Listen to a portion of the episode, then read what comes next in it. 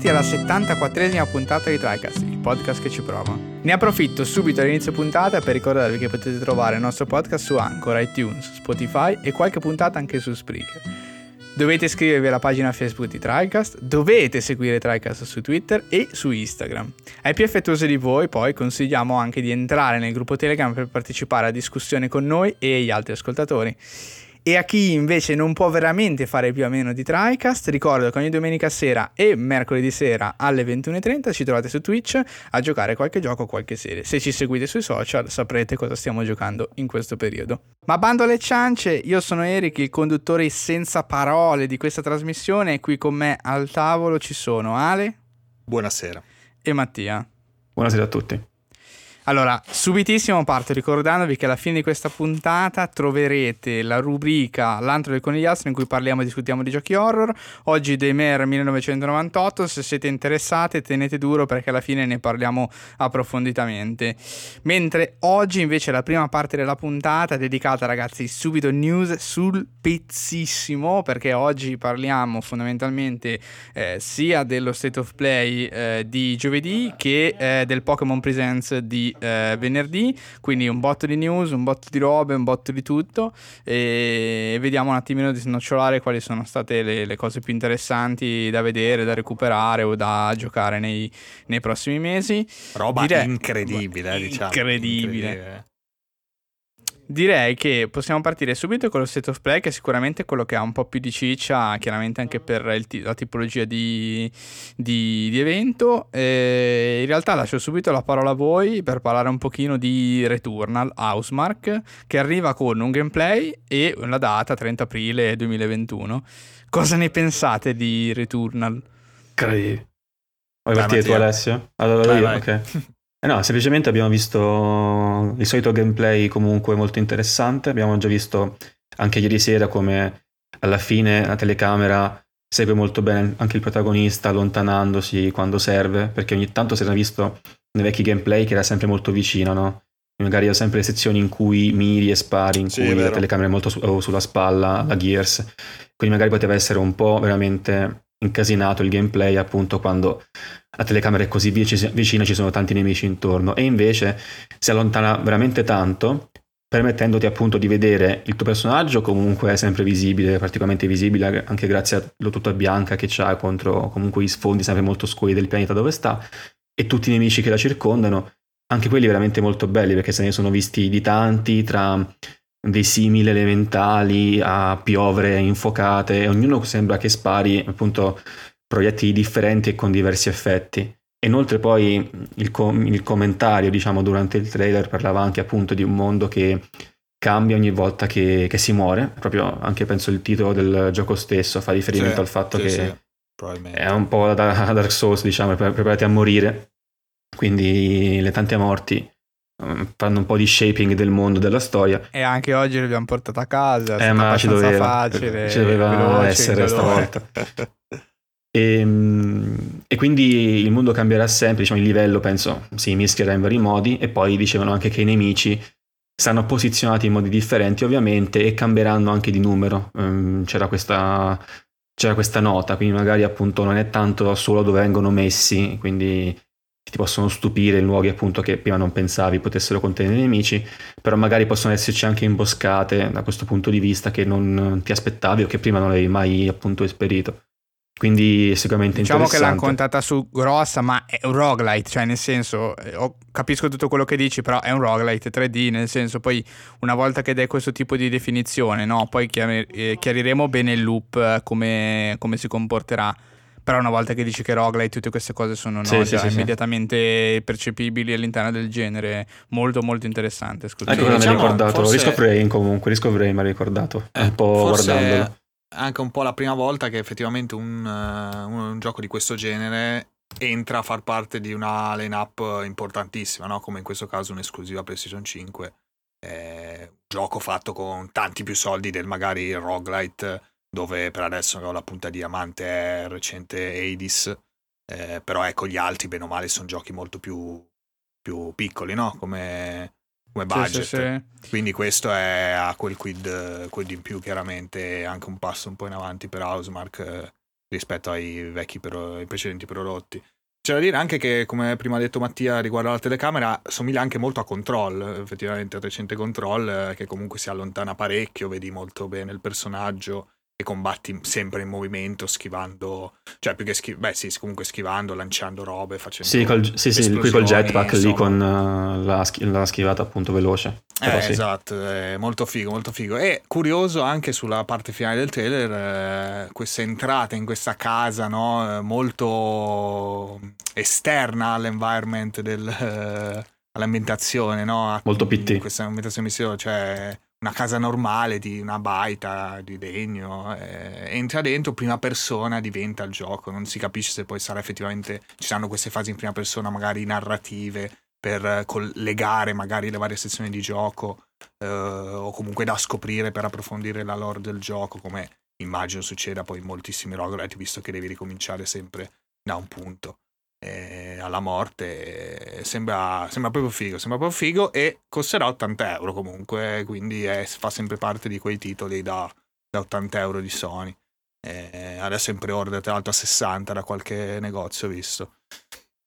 Eh, eh, a me fa, fa effetto tanto anche perché si è abituato che molto spesso appunto i roguelike sono, sono indie, non si è abituato eh, magari sì, appunto a spendere quello, full sì, price, quindi fa, può farti un po' strano, poi vedremo se veramente poi c'è questo incredibile valore di produzione dietro certo, da certo. farlo slittare appunto a quella fascia di prezzo, appunto da renderlo un roguelike AAA, eh, di quelli veramente che poi si impongono, vediamo un po'. Però come dicevi tu potrebbe essere effettivamente quella parte di esplorazione della storia del protagoni- della protagonista, potrebbe essere o appunto sezioni prima persona in cui magari entri in uh, luoghi della sua vita come la sua casa o qualsiasi altra cosa potrebbe aver vissuto e quindi devi trovare indizi e robe Oppure potrebbe anche essere semplicemente un filmato e vabbè, però potrebbe essere comunque interessante. E uh, unica altra cosa abbiamo visto, però forse abbiamo già, già vista nei scorsi trailer, è il fatto che poi ci sono potenziamenti vari in giro per la mappa puoi, a cui puoi accedere e ogni arma ha un suo alternate fire, quindi c'era anche proprio una dicitura nel, su la pagina del negozio su Amazon del gioco, addirittura diceva che col trigger, um, col trigger della PlayStation 5, del controllo PlayStation 5, è sempre un po' scomoda a me, però boh, magari è differente alla sensazione al touch. A seconda della pressione, probabilmente puoi passare dalla mira all'alternate fire dell'arma. Poi boh, questo è da ah, provare quando si giocherà. Eh, sì, sì, curioso, sì. Uh, sì, da quel punto di vista credo che in realtà Um, cioè, da quello che ho capito io leggendo, semplicemente a seconda della pressione o spari normale o spari l'Artenet Fire, cioè senza dover cambiare eh, la modalità dell'arma. Eh, più, più, perché comunque la mira la fai con l'altro grilletto a prescindere. Cioè, con la, no, la mira non la fai mai col grilletto con cui spari. In generale, è sempre l'altro grilletto che ti fa mirare, no? Quindi, da come ho capito io, in realtà è una. cioè, nel senso, puoi decidere qual, quale tipologia di colpo sparare a seconda della pressione. Eh, guarda, eh. Ti, ti, forse sono le traduzione, eh, però ti leggo in interno. No, no, no dice... ma l'ho letta anch'io. L'ho letta ah, anch'io ok, ok, pensavo che avessi detto. Sì, sì, sì. E dice no, passa dalla è... mira al fuoco alternativo, quindi... Sì, sì, sì, è vero, è vero. Effettivamente sembra che dica così. A meno che non intenda proprio il grilletto col, della mira a questo punto, che sarebbe anche l'interessante, cioè non quello con cui spari normalmente, ma quello con cui usi la mira hai due tipi di pressioni e uno spara direttamente il fuoco alternato e l'altro entri eh, in, in, diciamo, in posizione di, di, mira, appunto, con il mirino e tutto quanto più preciso. Eh, comunque abbastanza interessante e mm, in realtà guarda è una delle cose che, che, vi, che vorrei provare il prima possibile per il sì, perché pure io, pure io eh, sarei molto curioso. Effettivamente, se fosse la, la, leva, diciamo, quella proprio della mira, quella, la, quella sinistra, quella che usiamo per mirare spesso volentieri, sarebbe in realtà molto comodo perché fai, facciamo finta che un primo step ti faccia sparare il colpo alternativo, diciamo, però invece se vai in fondo, invece di sparare il colpo alternativo, eh, entri in mira. Eh, allora lì già è abbastanza comodo secondo me. Sì, sono eh, le cose magari più difficili da spiegare a parole che poi quando giochi esatto, magari ti esatto. viene molto più facile e naturale. Ecco. Sì, sì, sì. Direi che possiamo fare un passo avanti, che sennò qua al solito ci dilunghiamo tantissimo. Ehm, Sifu di Slow Clap, eh, questo gioco degli sviluppatori di Absolver, anche questo come Absolver eh, incentrato sul combattimento corpo a corpo con queste combo molto fisiche proprio mano contro la mano, sì, sì. molto bello, animazioni esatto, Sì, sì, sì. Absolver era questo, appunto, questo gioco un po', sì, un, alla fine un, un, picchiaduro, un gioco action eh, in cui ogni personaggio online, in cui ogni personaggio, ogni giocatore poteva customizzare le combo del proprio personaggio, eh, scegliendo quali attacchi mettere in fila l'uno con l'altro per livello singolo. Era molto figo come idea, eh, poi dopo il gioco però non, è, non ha avuto grossissimo eh, successo, sì, diciamo. Sì, sì. Ambizioso e profondo, esatto. ma nessuno si è messo lì a imparare a giocare vabbè, ci sta, cioè, è difficile poi. È complesso. Adesso con. Sifu sembrerebbero essere tornati a quel... cioè, sembrerebbero tornare con quel tipo di visione perché alla fine veramente il trailer che hanno mostrato è veramente eh, molto molto simile a appunto un gameplay di, di, Absolver anche con lo stesso tipo di movenze anche con lo stesso tipo proprio sì, di sì, rumori sì. degli attacchi sembra molto interessante sembra anche un gioco dallo scopo un po' più ristretto eh, di Absolver che era anche online e tutto quanto. Quindi vediamo, sembra, sembra molto bello in realtà. Sì, sembra picchiaduro a scorrimento, diciamo, cioè va avanti con questo personaggio in questi anche corridoi che comunque poi è molte scene di film, no? Eh, The Ride, per esempio. Hanno, sì, sì, hanno proprio ambienti così, comunque, che ne so, il classico piano sequenza di delle scene con, contro 10 nemici, no? C'è il tizio che va avanti, eh, sembra figo, ma molto figo. Sì, sì, senz'altro. Un altro passetto avanti, come piace dire a me, è Solar Rush Kingdom, Heart Machine, gli sviluppatori di Hyperlight Drifter. In realtà solo Solar Rush, eh? Kingdom non c'è più. Non c'è più? Ah, ok, scusate. Solar Rush.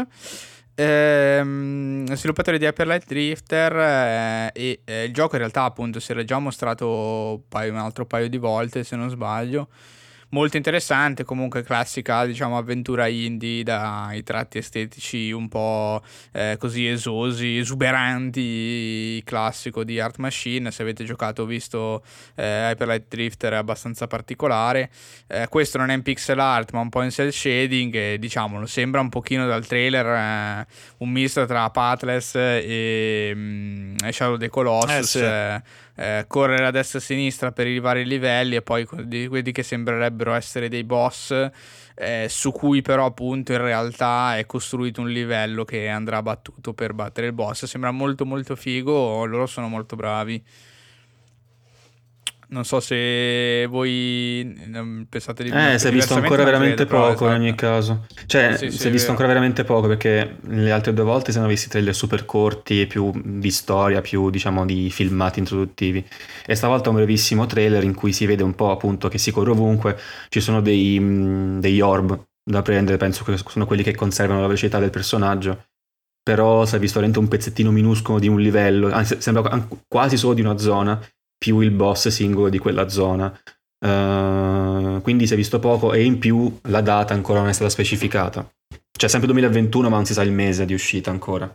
Io invece ammetto che nella mia testa The Pathless eh, gli ha rubato un po' la pill, cioè comunque sono più curioso di quello che di questo, ma più che altro per una questione di, di gusto estetico, no? The Pathless è più, più classico, più, più realistico. Grounded. Questo invece ha tutti questi colori sgargianti, saturi, eh, rosa, azzurro, eccetera. No, e... qual è il problema secondo me più che altro? Perché prima Hyper Drifter era un gioco tutt'altro genere, no?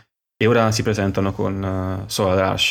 Solo che hai visto così poco che non sai quanto effettivamente il gioco può aver potere. Cioè, potresti intuire o fidarti del team, però hai visto così poco che dici, mm, però tipo cosa succede in più, qual sì, è il potenziale sì, vero certo. e proprio, perché appunto una cosa simile l'abbiamo già vista in Pathless, ma per dire, um, uh, per esempio Sky, um, dai creatori di Dead, Can Company, ha un sistema simile di movimento, per esempio, l'ho anche riconosciuto quando si muove sulle nuvole, quindi qualcosa di simile l'ho già sperimentato e vorrei sapere cosa Solar Rush veramente dà come, come gioco, no? a parte magari le atmosfere molto oniriche che si sono viste. Certo, Quindi certo. Mh, si è visto così poco che non sono ancora veramente in hype per, eh, per il gioco, però posso fidarmi ovviamente del team. Ci Quindi sta. questo qui ci è, sta, sì, sì, sì, un po' quel dubbio che c'è sul gioco. Ecco.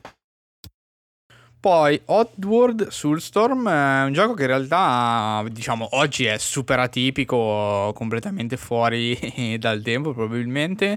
Eh, diciamo che dopo New Testi ci riprovano ancora, eh, cercano di portare diciamo proprio un nuovo gioco, leggevamo, poi ci spiegavano anche loro durante la presentazione questo soft reboot della serie di Oddworld, eh, come questo in realtà in particolare Soulstorm prequel di quello che è uscito qualche anno fa, eh, New and Tasty Oddio, cioè in realtà io giocai un solo gioco di Oddworld, Abyss Odyssey su, su, PS1, molto carino, diciamo che però poi non mi sono particolarmente legato alla serie. Eh, lo cito in realtà perché comunque hanno dato la data di uscita, 6 aprile 2021, e quindi in realtà arriva piuttosto, piuttosto breve. Ma poi perché è veramente un titolo cioè, completamente fuori dal tempo, una roba così. Sono anche curioso di capire anche come verrà recepito dal punto di vista della critica, dell'utenza, se, se venderà... No, non, non, penso venderà tantissimo, diciamo, non mi aspetto sia uno di quei giochi che sbancherà tutto. Eh, però sono, sono, veramente curioso di vedere se c'è gente interessata. A me sembra carino, poi non è il mio genere, quindi non, non, non vedo grossissimo interesse. Non so se vi aspettate qualcosa di diverso verso voi o... A proposito di, di vendita, eh, verrà rilasciato sul Plus di PlayStation 5 all'uscita, quindi sì. comunque tentano di spingerlo un po'. Eh, ed è un titolo da 49,99, c'è anche il pre-order su Epic Game Store, questo è un altro di quelli diciamo esclusive temporali e su PC anche, cioè insomma questa accoppiate di esclusività su, su store e client eccetera eh, di piattaforme. Eh, sì, comunque, come hai detto te, insomma, particolare hardware alla fine, però a quanto pare, insomma, piace, visto che comunque ne fanno sempre qualcuno. Hanno fatto anche dei remake di vecchi titoli diversi, ce n'è uno tipo Sparatutto, che è uscito anche su Switch, uh, Stranger uh, Svrat, tipo qualcosa del genere. Ho visto era uscito, quindi comunque una serie con una bella nicchia di appassionati, insomma, che supporta abbastanza, penso. Poi vedremo, ecco, col Plus magari qualcuno la scopre recupera qualcos'altro. Sì, interessante che questa mossa comunque di far uscire il gioco sul Plus, eh, così diciamo abbastanza nuova come, come impostazione, no? Quella di dare istantaneamente il gioco. L'abbiamo già forse un po' visto con Control, che chiaramente non usciva, però eh, usciva con la sua versione eh, aggiornata insieme a PS Plus. Diciamo che il PlayStation Plus sta un po' shiftando eh, un, po del suo, un po' del suo modo di essere, cioè con questa specie di incubatore di lancio eh, di determinati giochi o di versioni specifiche di alcuni giochi, vediamo un po' come va a finire. Sì, ci sono eh, stati, scusami, qualche esempio vai? passato molto importante, per esempio in, in primis Rocket League, se ricordate, era stato lanciato su PlayStation Plus proprio la prima volta. Ah, non mi ricordavo, sì, sì. È diventato un successone. E di recente anche Fall Guys, stessa cosa, su console eh, Plus ed è esploso comunque anche grazie a quello perché tantissimi sì, l'hanno sì, provato. Eh, quindi si tentano comunque di certo. Odor è già molto diverso perché non è comunque neanche un gioco multiplayer, quindi è un po' difficile espandere utenza e creare community. Eh, però vabbè, comunque è, è ottimo. Cioè, insomma, come proporre nel servizio giochi per adesso, come hai detto, anche controllo, eccetera. Cioè, stanno comunque proponendo ottimi giochi come un po' i bei tempi degli inizi di PlayStation Plus su PlayStation 3, ecco, i giochi appena usciti, insomma, usciti da poco, l'anno prima, magari sei mesi prima, eccetera, te li sparano sul Plus. Sì, diciamo così. che secondo me stanno cercando un pochino di rispondere a, a un po' a Game Pass. Chiaramente sì, sì, l'offerta non è, è, diciamo super contigua, super parallela, però già mettendo dei giochi importanti nel PlayStation Plus eh, poi alla fine chi li ha riscattati e mantiene l'abbonamento attivo, si costruisce il catalogo, se c'è dentro roba figa acquista comunque valore, non è, non è diciamo istituito bene come Game Pass, però comunque c- nel tempo ci va vicino, ecco, quando è una libreria legata al PlayStation Plus eh, abbastanza ricca, diciamo che un po' diventa come, come Game Pass, mettiamola così, ecco. Ah, poi scusami, anche Bugsnax sì, sì. ed Extraction All Stars sono stati lanciati giochi annunciati nel futuro game show e annunciati poi su, e lasciati poi sul plus. Eh, quindi comunque hanno già, han già, iniziato insomma questo, questo, processo così vedremo un po' dove, dove porterà e che giochi porterà. Sì, più che altro dubito che poi nel PlayStation Plus ci arrivino le esclusive, quindi eh, sarà, sarà, tutto da vedere la, la potenza diciamo di questo PlayStation Plus fin dove si può spingere eh, anche se adesso arriviamo anche a un punto in cui parleremo ancora di PlayStation Plus eh, eh sì, sì, sì, all'interno esatto. della puntata. Eh, allora, Kina Bridge of Spirits di Amber Lab, eh, finalmente la data, 24 agosto 2021, una data diciamo abbastanza tardiva rispetto magari alle previsioni iniziali che, che potevamo farci eh, in base ai vari annunci che c'erano stati. Un gioco che uscirà ancora cross-gen, ma anche su PC eh, per Epic Game Store, poi vedremo la, l'esclusività su PC, quanto tempo eh, durerà e a questo punto, visto che esce anche su PC, l'esclusività eh, console in generale, che magari poi vedremo Kina eh, diciamo, arrivare anche su, su Game Pass o su Xbox in generale, ecco. Voi come vi è sembrato? Onestamente io lo riassumerei in pochissime parole, cioè a me sembra Ori in 3D fondamentalmente, con, cioè, e, e, per me è un complimento, ecco, si è presentato sì, molto sì. bene. Io spero che sia ora in 3D, perché se, se è ora in 3D è un must play e potrebbe essere mm, bene che una nuova IP si stabilisca così comunque nel programma videoludico, perché almeno dal punto di vista animazioni, cutscenes e così via, sembra essere over the top rispetto sì. anche a produzioni AAA che si vedono spesso. Perché allora, sembra, l'esperienza cioè... si vede proprio esatto. su quella cosa lì. C'è personaggi, art direction, anche le micro espressioni dei volti quando parlano fra i loro personaggi o fanno particolari frasi. Um, è tutto super bello da vedere e si spera che anche il gameplay sia valido appunto come potrebbe sembrare essere un Ori in 3D. Si sono visti appunto, ci saranno sicuramente enigmi che coinvolgeranno gli esserini che non so come si chiamino, penso siano gli spiriti, non lo so, che sono citati nel titolo che ti possono permettere appunto di fare questi enigmi, mi suppongo sia la solita cosa, magari porta l'oggetto da quella parte lì, oppure magari, mm, non lo so, dividi un po' i numeri degli esserini per risolvere questo tipo di enigma. E però sul combattimento si sono viste le schivate già viste la scorsa volta, i perri, eh, anche delle, addirittura dei mh, mm, sorta di bolle intorno al, al, personaggio che lo proteggono, o per esempio, proprio come Ori, delle piccole onde d'urto che fanno esplodere anche i punti deboli sui nemici i nemici stessi che sembrano molto belli anche da, ve- da vedere e da combattere e hanno visto anche, mm, vedendo il trailer una seconda volta, punti deboli eh, appunto mirati da colpire o um, cioè a volte sono molto più grossi del protagonista, uh, utilizzano anche loro armi da mischia, quindi magari appunto alcuni hanno più il focus sul parry, altri più il focus sul uh, semplicemente sparare colpi di energia, altri magari devono essere presi di mira con l'arco, quindi es- sembra esserci diversità nel gameplay eh, si è vista anche una sezione a nuoto. Quindi bisogna vedere se a questo punto adesso tutti questi tasselli che si sono visti teaserati appunto nel trailer si incastrano bene o, o semplicemente se funzionano bene e eh, quindi sì. rendono un potenziale giocone veramente un giocone. Quindi io lo spero. Spero anche questo delay sia servito a far sì che questa cosa accada, ecco. Si è visto anche ballet time di, dell'arco di Zelda a un certo punto che salta e è vero, è vero. al tempo e mira molto simile anche a quello che comunque si sì, poi in 3D ovviamente con quell'action adventure classico diciamo ricorda molto eh. no no sembra bellissimo sembra veramente bellissimo speriamo sì, io concordo un po' con tutto quanto. Insomma, vediamo quando esce, vediamo che quanto, diciamo, non tanti quanti contenuti, ma diciamo, quante ore è in grado di offrire in maniera coesa, cioè un gioco così fatto da chi diciamo è bravissimo nel creare la, magari l'ambientazione, come dicevate voi, le animazioni, eccetera, poi bisogna anche vedere appunto il gameplay, quanto certo, riesce a mettere, cioè quanto riesce a costruirlo rotondo, eh, perché è molto facile purtroppo poi scadere magari nella gimmick, eh, nei boss diciamo un po' scriptati, eccetera non sembrava così in realtà dal trailer, questo onestamente mi fa ben sperare, è uno di quegli indie premium. Eh, eh sì, primo gioco tra l'altro esatto. dello studio, notevole, notevole. Invece, invece, il prossimo è un gioco che ormai penso sia già la quarta volta che, che vediamo, ma è sempre bellissimo. Deathloop, Arcane Studios torna Mamma a deliziarci mia. con un trailer. Mamma questo mia. è veramente trailer bellissimo questo. Sì, sì. Andate a recuperarlo se non avete visto l'evento live eh, o riguardatelo comunque.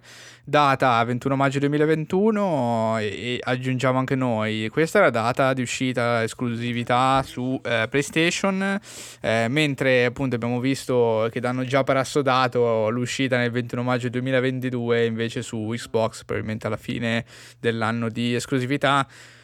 Eh, dal punto di vista del gioco c'è, c'è veramente poco da dire. Arcane, eh, Being Arcane, cioè è un gioco veramente molto particolare, con un'estetica over the top, sempre molto sopra le righe, bellissima e originale, anche a livello di gameplay, cioè sembra veramente frenetico, sì, sì. molto particolare. E, cioè, onestamente è uno di quei giochi che mi, mi, mi prudono le mani eh, quando uscirà mi pruderanno le mani. Ma so è che pieno di stile sicuramente. Di cioè, penso che uno dei primi giochi di Arcane che veramente trasuda stile ovunque, perché prima secondo me erano molto bravi a rendere un'atmosfera di un mondo, no?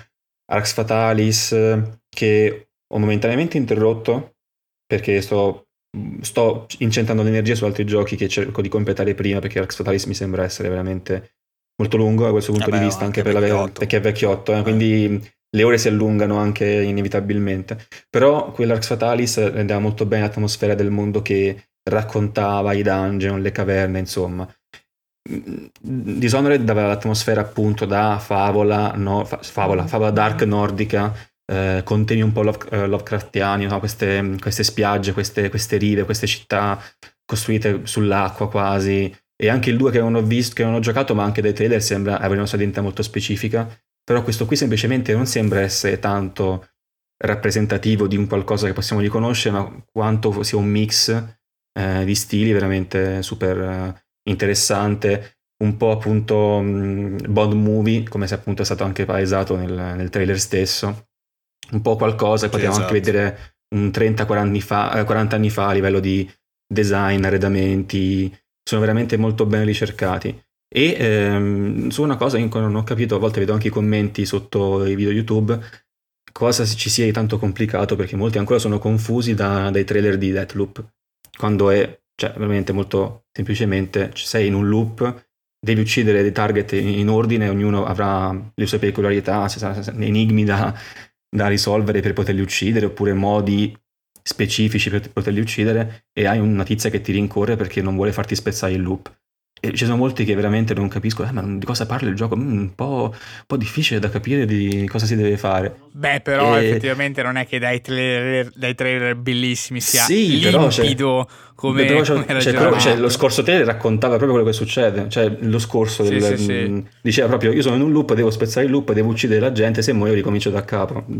Quindi. Sì, però boh. diciamo, non è che voglio contestare niente, nel senso, è comunque un setting molto generico. Cioè, ok, c'è il loop, però diciamo, il loop in sé non risolve se stesso, è anche interessante andare un po' a capire meglio nel gioco qual è il contesto, eccetera. Però sicuramente cioè, per me in realtà il fatto che sia un po' così misterioso, so che c'è il loop, l'avevo capito, però non sapere perché, cosa ci sta dietro, eccetera. Cioè, ah, certo, quello, quello, ovviamente non si deve sapere, non si sa, del, Esatto, fa parte del mistero, in realtà io sono contento che, che, non si capisca fino a quel punto, ecco. Però secondo me, se, cioè, nel senso in generale fai una domanda di mistero, proprio perché il gioco, sì, ti spiega a grandi linee cosa si fa, però c'è tanto mistero dietro, nel senso che è difficile intra- cioè, capire bene o avere un'idea insomma del contesto, è molto particolare. Cioè, per me è solo che un plus e quindi posso anche un po' capire le domande che arrivano inevitabilmente sempre quando il gioco è un po' così criptico su se stesso eh, e non ti dà le motivazioni. L'abbiamo visto succedere con Death Stranding, ma continuerà a succedere con tutti i giochi un po' così particolari no? che non riesci immediatamente a, ad associare a determinati generi o a determinate linee narrative che vengono usate comunemente. Bellissimo comunque, trailer cioè, veramente senza senso, spettacolare. Di quel mix di stili che citava Mattia si nota anche nel gameplay, comunque hanno messo praticamente tutto ciò che in questi anni hanno imparato eh, dai Dishonored, da Prey, ci hanno messo quei poteri sfruttati, magari migliorati, modificati, vedremo poi nel gioco. Eh. cioè loro appunto quel gameplay lì sono proprio gli unici praticamente quasi che lo fanno. È veramente top. Va bene, arriviamo in chiusura dello set of play, diciamo la bomba, tra virgolette, sganciata alla fine, cioè comunque è una notizia abbastanza importante. 10 giugno 2021, Final Fantasy VII Remake Intergrade. Eh, Intergrade.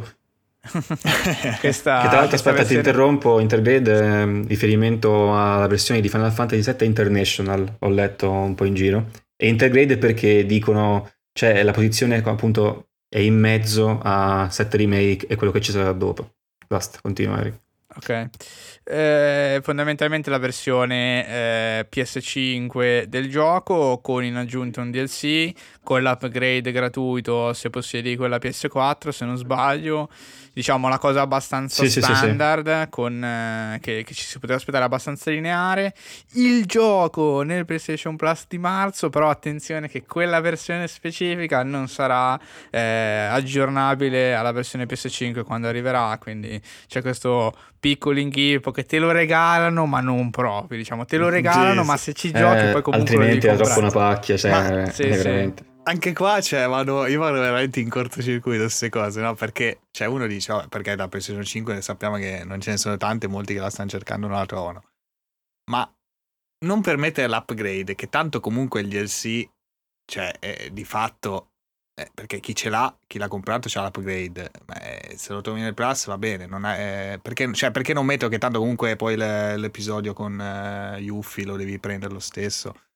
Non si cioè tu dici che non c'è su PlayStation 4 normale ma solo su PlayStation 5 il DLC ovviamente. E questo effettivamente sì, sì. no no vabbè ma que... no almeno non lo so eh, anzi cioè, hanno confermato che è solo sì PS5 sì sì è solo, è solo ah, PS5 okay, Eh, eh, questa, questa, è ovviamente la mossa spudorata per farti prendere la versione PlayStation 5 ma tanto... sì ma allora cioè me lo dai per cioè cosa vuoi darmi esattamente? Cioè quello che non capisco. Eh, secondo bene, me sanno che c'è qualcuno che giocandolo poi verrà la voglia di DLC e magari su quella, quella parte di utenza che non va da spese.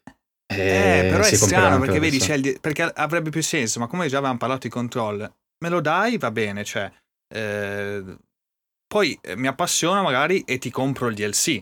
Ma eh, invece adesso qua, cioè, chi, chi, se lo trova nel Plus su PS4 lo deve giocare su PS4, tra l'altro sapendo che comunque c'è su PS5 molto più figo, quindi dice, vabbè, ma eh, non lo gioco, aspetto di comprarlo quando avrò PS5, perché ha senso anche quello, se tanto devo comprarlo per l'episodio nuovo. Cioè, quindi non può comprarsi neanche il DLC dopo perché il DLC è solo su PS5, cioè, non lo so. Sì, è tutta una, una mossa. Allora, potrebbe essere una, che la bastardata definitiva, la bastardata definitiva è puntare su chi eh, non se ne frega del, del denaro, magari non del denaro, dei soldi, e quindi dice no, mi sono giocato la versione PlayStation Plus, o mi compro anche PlayStation 5 più il DLC, non mi frega niente.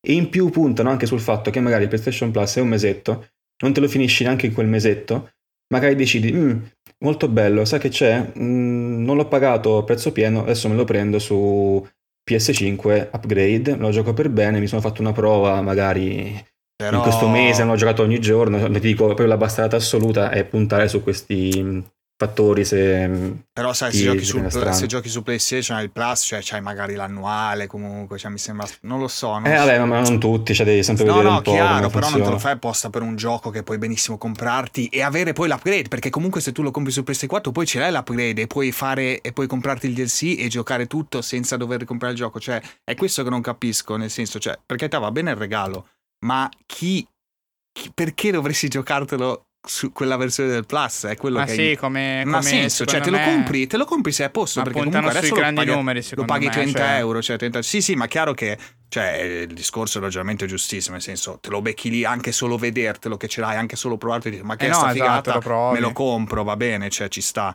Anzi ha anche senso che tanto il Plus se, se ce l'hai vuol dire che comunque giochi eh, online ma guarda che adesso scusami se ti parlo sopra ma il Game Pass è così eh. Cioè è sempre quell'idea lì secondo me. Cioè ti faccio provare il gioco poi sì, sì. te lo puoi comprare sì, pieno ma, cioè ci sta ci sta eh. Eh, però appunto a me vado, vado lo stesso incontro perché cioè, io non lo farei mai nel senso non lo giocherei su, su quella versione del Plus Ligurian so Spirit che, so benissimo che non mi serve giocarlo lì che poi, poi forse i salvataggi puoi portarti magari penso quelli che siano no, lo do per scontato perché se eh, poi no, se giochi la versione PS Plus cioè. ti compri la versione PS5 e non puoi portare salvataggi cioè, no no no puoi portare puoi portare puoi portare ah, ok ok ok. Vabbè, comunque. No, io, io sicuramente farò. L'upgrade posso farlo visto che sì, sì. ce l'ho la versione PlayStation 4. Il DLC lo prendo sicuramente perché ormai sono dentro. Eh, sei, ormai sei in ballo. La roba remake. No, ma perché sono anche se semplicemente come. Sì, anche perché come parlavo oggi con Matt, se mi dicono che ho altro set remake da giocare, non ci penso due volte, visto che mi è piaciuto no, certo, incredibilmente. Certo, Quindi DLC, roba nuova. e, ehm, magari è un focus sulle materie, visto che dal trailer sembrava quello, sono, sono super dentro, quindi prenderò sicuramente. E in più, faccio un attimo una shout out, visto che i ragazzi di Limit Break, un podcast incentrato su JRPG, hanno fatto una piccola ricerca dopo lo State of Play, in realtà questo qui di Square Enix non è l'unico annuncio relativo a Final Fantasy VII Remake, a Final Fantasy VII in generale, perché oltre a questo remake, appunto, uh, versione PS5, e verrà rilasciato anche Final Fantasy VII The First Soldier che sarebbe un Battle Royale, Battle PUBG, Royale. PUBG Mobile PUBG per, per, iOS e Android che praticamente è ambientato prima di, di tutto quindi è mm, tipo tra Soldier ambientato a Midgard non ho ben capito perché e poi Final Fantasy questo, questo è interessante effettivamente ma non è abbastanza interessante per me perché Final Fantasy VII Ever Crisis che è sempre mobile eh, anche questo qua per sì. uh, iOS e Android però ripercorre tutti gli eventi della compilation, incluso anche il film Advent Children, eh, ed è simile alle versioni già viste di tipo Final Fantasy XV Pocket Edition, però sembra ben fatto. Ed è un peccato eh. che sia episodico, come volevi forse dire tu, e su mobile, perché su Switch me lo sarei sicuramente preso, per esempio. No, infatti c'è una bella differenza però tra il Pocket Edition, perché poi ho controllato anche per curiosità. Dico per stile, eh, dico per stile grafico, volevo sì, dire. Sì, sì, no, no, eh, no, è proprio su questo, perché Pocket Edition, quando poi, tu poi combattevi, cioè rimanevano le merdine, cibi. Sì, eh, invece qui sono come... personaggi. Invece lì cambia e diventa, cioè lì praticamente è quasi un remake dell'originale Final Fantasy VII, nel senso fisicamente parlando, perché hai i personaggini come i modelli deform, ultra deformed, come si dice, eh, del de Final Fantasy VII originale, e poi in combat cambia e diventavano più longilini, insomma, realistici. Eh, e, e, sembra anche proprio fighissimo, cioè fatto proprio bene, si vedono qualche scorcio di combattimento e cose, veramente ha quello stile proprio del remake, diciamo, come effetti particellari, robe, eh, molto molto figo, e vedremo, però anche, io ho paura di quel sistema capitoli, prezzo, boh.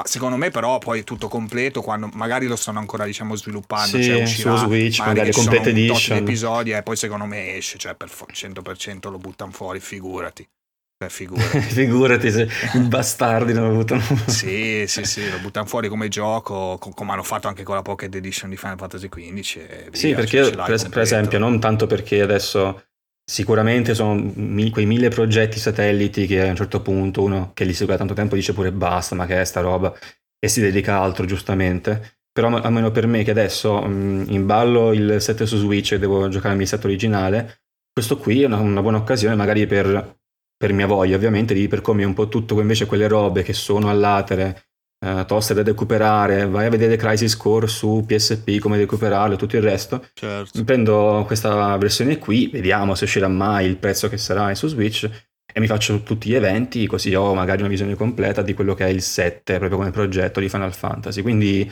non è neanche tanto malvagia. Poi a parte il Battle Royale ma quelle sono le solite cose che ormai cioè... sì sì sì. Tra l'altro incredibile che nel 2021 uno dei progetti di punta di Square Enix sia Final Fantasy 7 cioè l'originale su Final Fantasy 7 nel 2021 eh hanno scoperto la gallina dalle uova hanno riscoperto la gallina dalle sì, uova sì. d'oro eh beh ma il 7 remake veramente cioè io ancora non l'ho giocato come sapete ma non so, anche Eric eh, condividerà. Ma veramente sì, una sì, roba spettacolare. Giocare, sì, sì, sì, assolutamente. Eh, vediamo un po'. Spero non abbia allungato e ritardato l'uscita PC questo, questo Intergrade.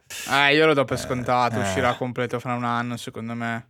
Ancora dici proprio punto. ancora completo, mm. tra un annetto. Eh, eh peccato, ma perché non hanno proprio detto nulla di nulla. No, cioè, no, certo. Senso, cosa, cosa... Potrebbe anche essere che aspettano l'uscita e sì. poi mandano un sì, comunicato sì, per dire, non lo so, a novembre esce anche eh, su PC. Però a questo punto, con la versione PS5 così nuova, che viene quasi trattato come un gioco nuovo alla fine, perché a meno chi, di chi può fare l'upgrade, ma comunque tutti gli altri poi vanno a comprarsi quello a prezzo pieno, l'intergrade alla fine.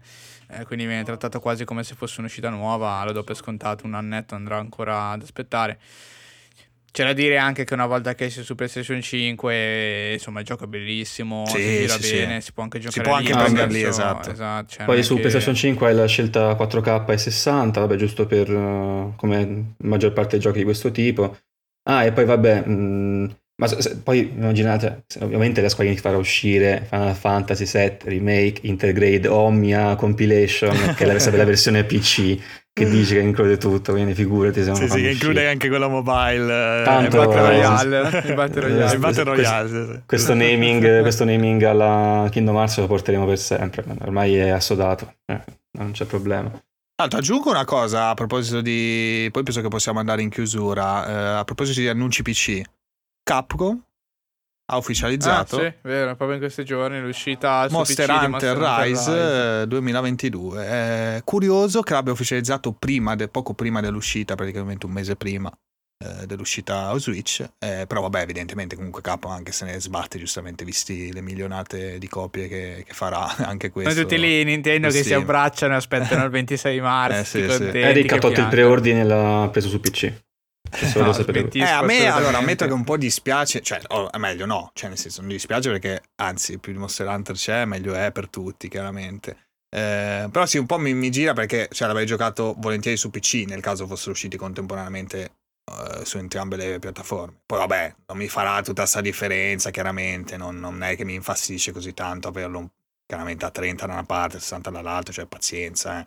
Però avessi potuto scegliere, ecco invece mi tocca chiaramente prenderlo prima su Switch perché di certo un anno non aspetto. No, infatti, eh, ma io in realtà sono abbastanza contento. E poi vabbè, perché... con le amicizie e cose, quindi eh, è, no, cioè, esatto. per giocare insieme cioè, si fa, insomma. Io sono contento per, per, la ragione opposta in realtà, perché comunque adesso voglio di un Monster Hunter che possa giocare anche portable, dal punto di vista di 30 fps mi interessano giusto perché tanto so che quando sono dentro sono dentro e, e diciamo che sì, ce lo godiamo sì, al 100%, sì, eh. ma in più con la possibilità poi fra un anno di fare, di, proprio di ritornare sul gioco con un revamp guarda, totale guarda. grafico, la seconda copia su PC e please Capcom, un sistema di cross save in tempo reale come fanno tutti tutti quanti al giorno eh, ma se non c'è il cross save no, mettiamo che sono pazzi non lo, no, dico, mettiamo che sono pazzi e non lo mettono. Che fai? Comunque come, come su Monster Hunter World, eh? quindi non è, non è, che c'è tanto da guardarlo. Eh, però stavolta, dai, la seconda volta lo prenderesti il PC comunque, anche se non ci fosse il cross save. Beh, dipende da cosa si può fare con le mod. Alla fine il passaggio tra PS4 e PC di Monster Hunter World, comprando la seconda copia, l'ho fatto ricostruendo il salvataggio. Sì, sì, sì, eh, quindi bisogna un po' vedere certo è scomodo eh, perché eh. a parte quello c'è tutta la tiritera che c'è devi comunque giocare un po' di roba molto probabilmente non è che devi esatto, stare eh, quindi, esatto. quindi, diventa pesante eh. però vabbè io dipendono so. vari fattori ci sono vari fattori eh, sì, cioè sì, quale sarà il plus di giocarlo su PC quando uscirà su PC graficamente come sarà, quali saranno i vantaggi. Allora, se c'è cross save 100% per me, eh, con tutte le ore che passo su Monster Hunter, poterlo giocare poi su PC quando sono, diciamo, seduto fisso, sicuramente avrà il suo valore e magari pure a 120. eh, chissà. Beh, chissà, vedremo, magari no, beh, potrebbe, anche, sì, sì, potrebbe, sì. Eh, comunque gira su Switch. Eh, sì, infatti, infatti sarà così Ecco, stupido, tanto diciamo. ti volevo chiedere, scusami, visto che avevi anche scritto nel gruppo, eri un po', diciamo, preoccupato, vabbè, non, non è neanche forse il termine giusto, però ragionavi sul fatto che il World chiaramente ha un certo motore, un certo stile, chiaramente più figo, quindi i giocatori PC che hanno scoperto il World si vedono arrivare dopo Rise dicono ma che è sta roba molto più scalata, cioè perché dovrei giocarlo? Sì, è complesso, cioè diciamo che va un po' in controtendenza sicuramente. Allora, eh, io mi baso sul presupposto che avendo sviluppato il titolo per Switch, poi sicuramente su PC sarà molto più bello, molto più fluido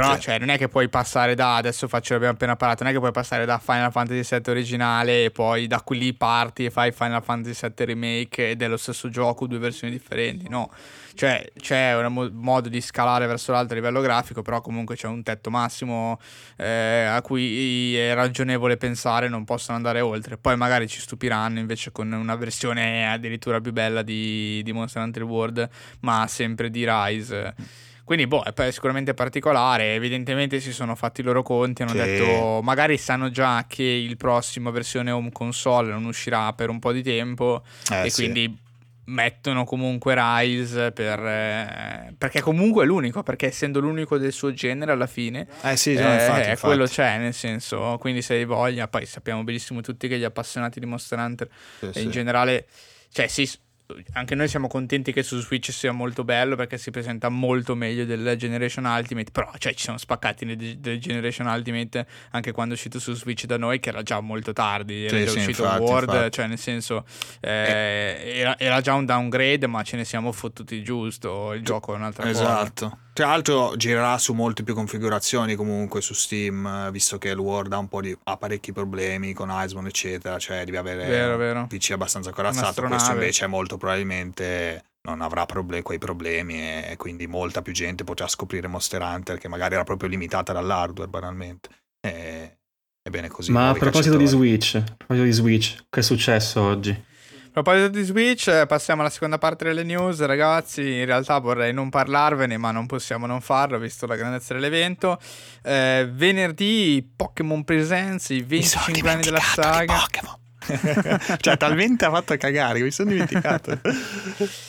sostanzialmente torna Game Freak e The Pokémon Company Nintendo con una sorta, beh non si chiamava Direct, si chiamava Pokémon Presents, però ok c'è un video in premiere eh, con le novità sulla saga Pokémon, a parte due robe spicciole su Pokémon Snap, una presentazione devo dire in realtà molto bella sui 25 anni di, di Pokémon eccetera, arriviamo alla ciccia, la ciccia dell'evento, la ciccia dell'evento è questo, finalmente annunciati e in arrivo entro il 2021 i remake eh, di Diamante e Perla, Pokémon Brilliant Diamond e The Shining Pearl.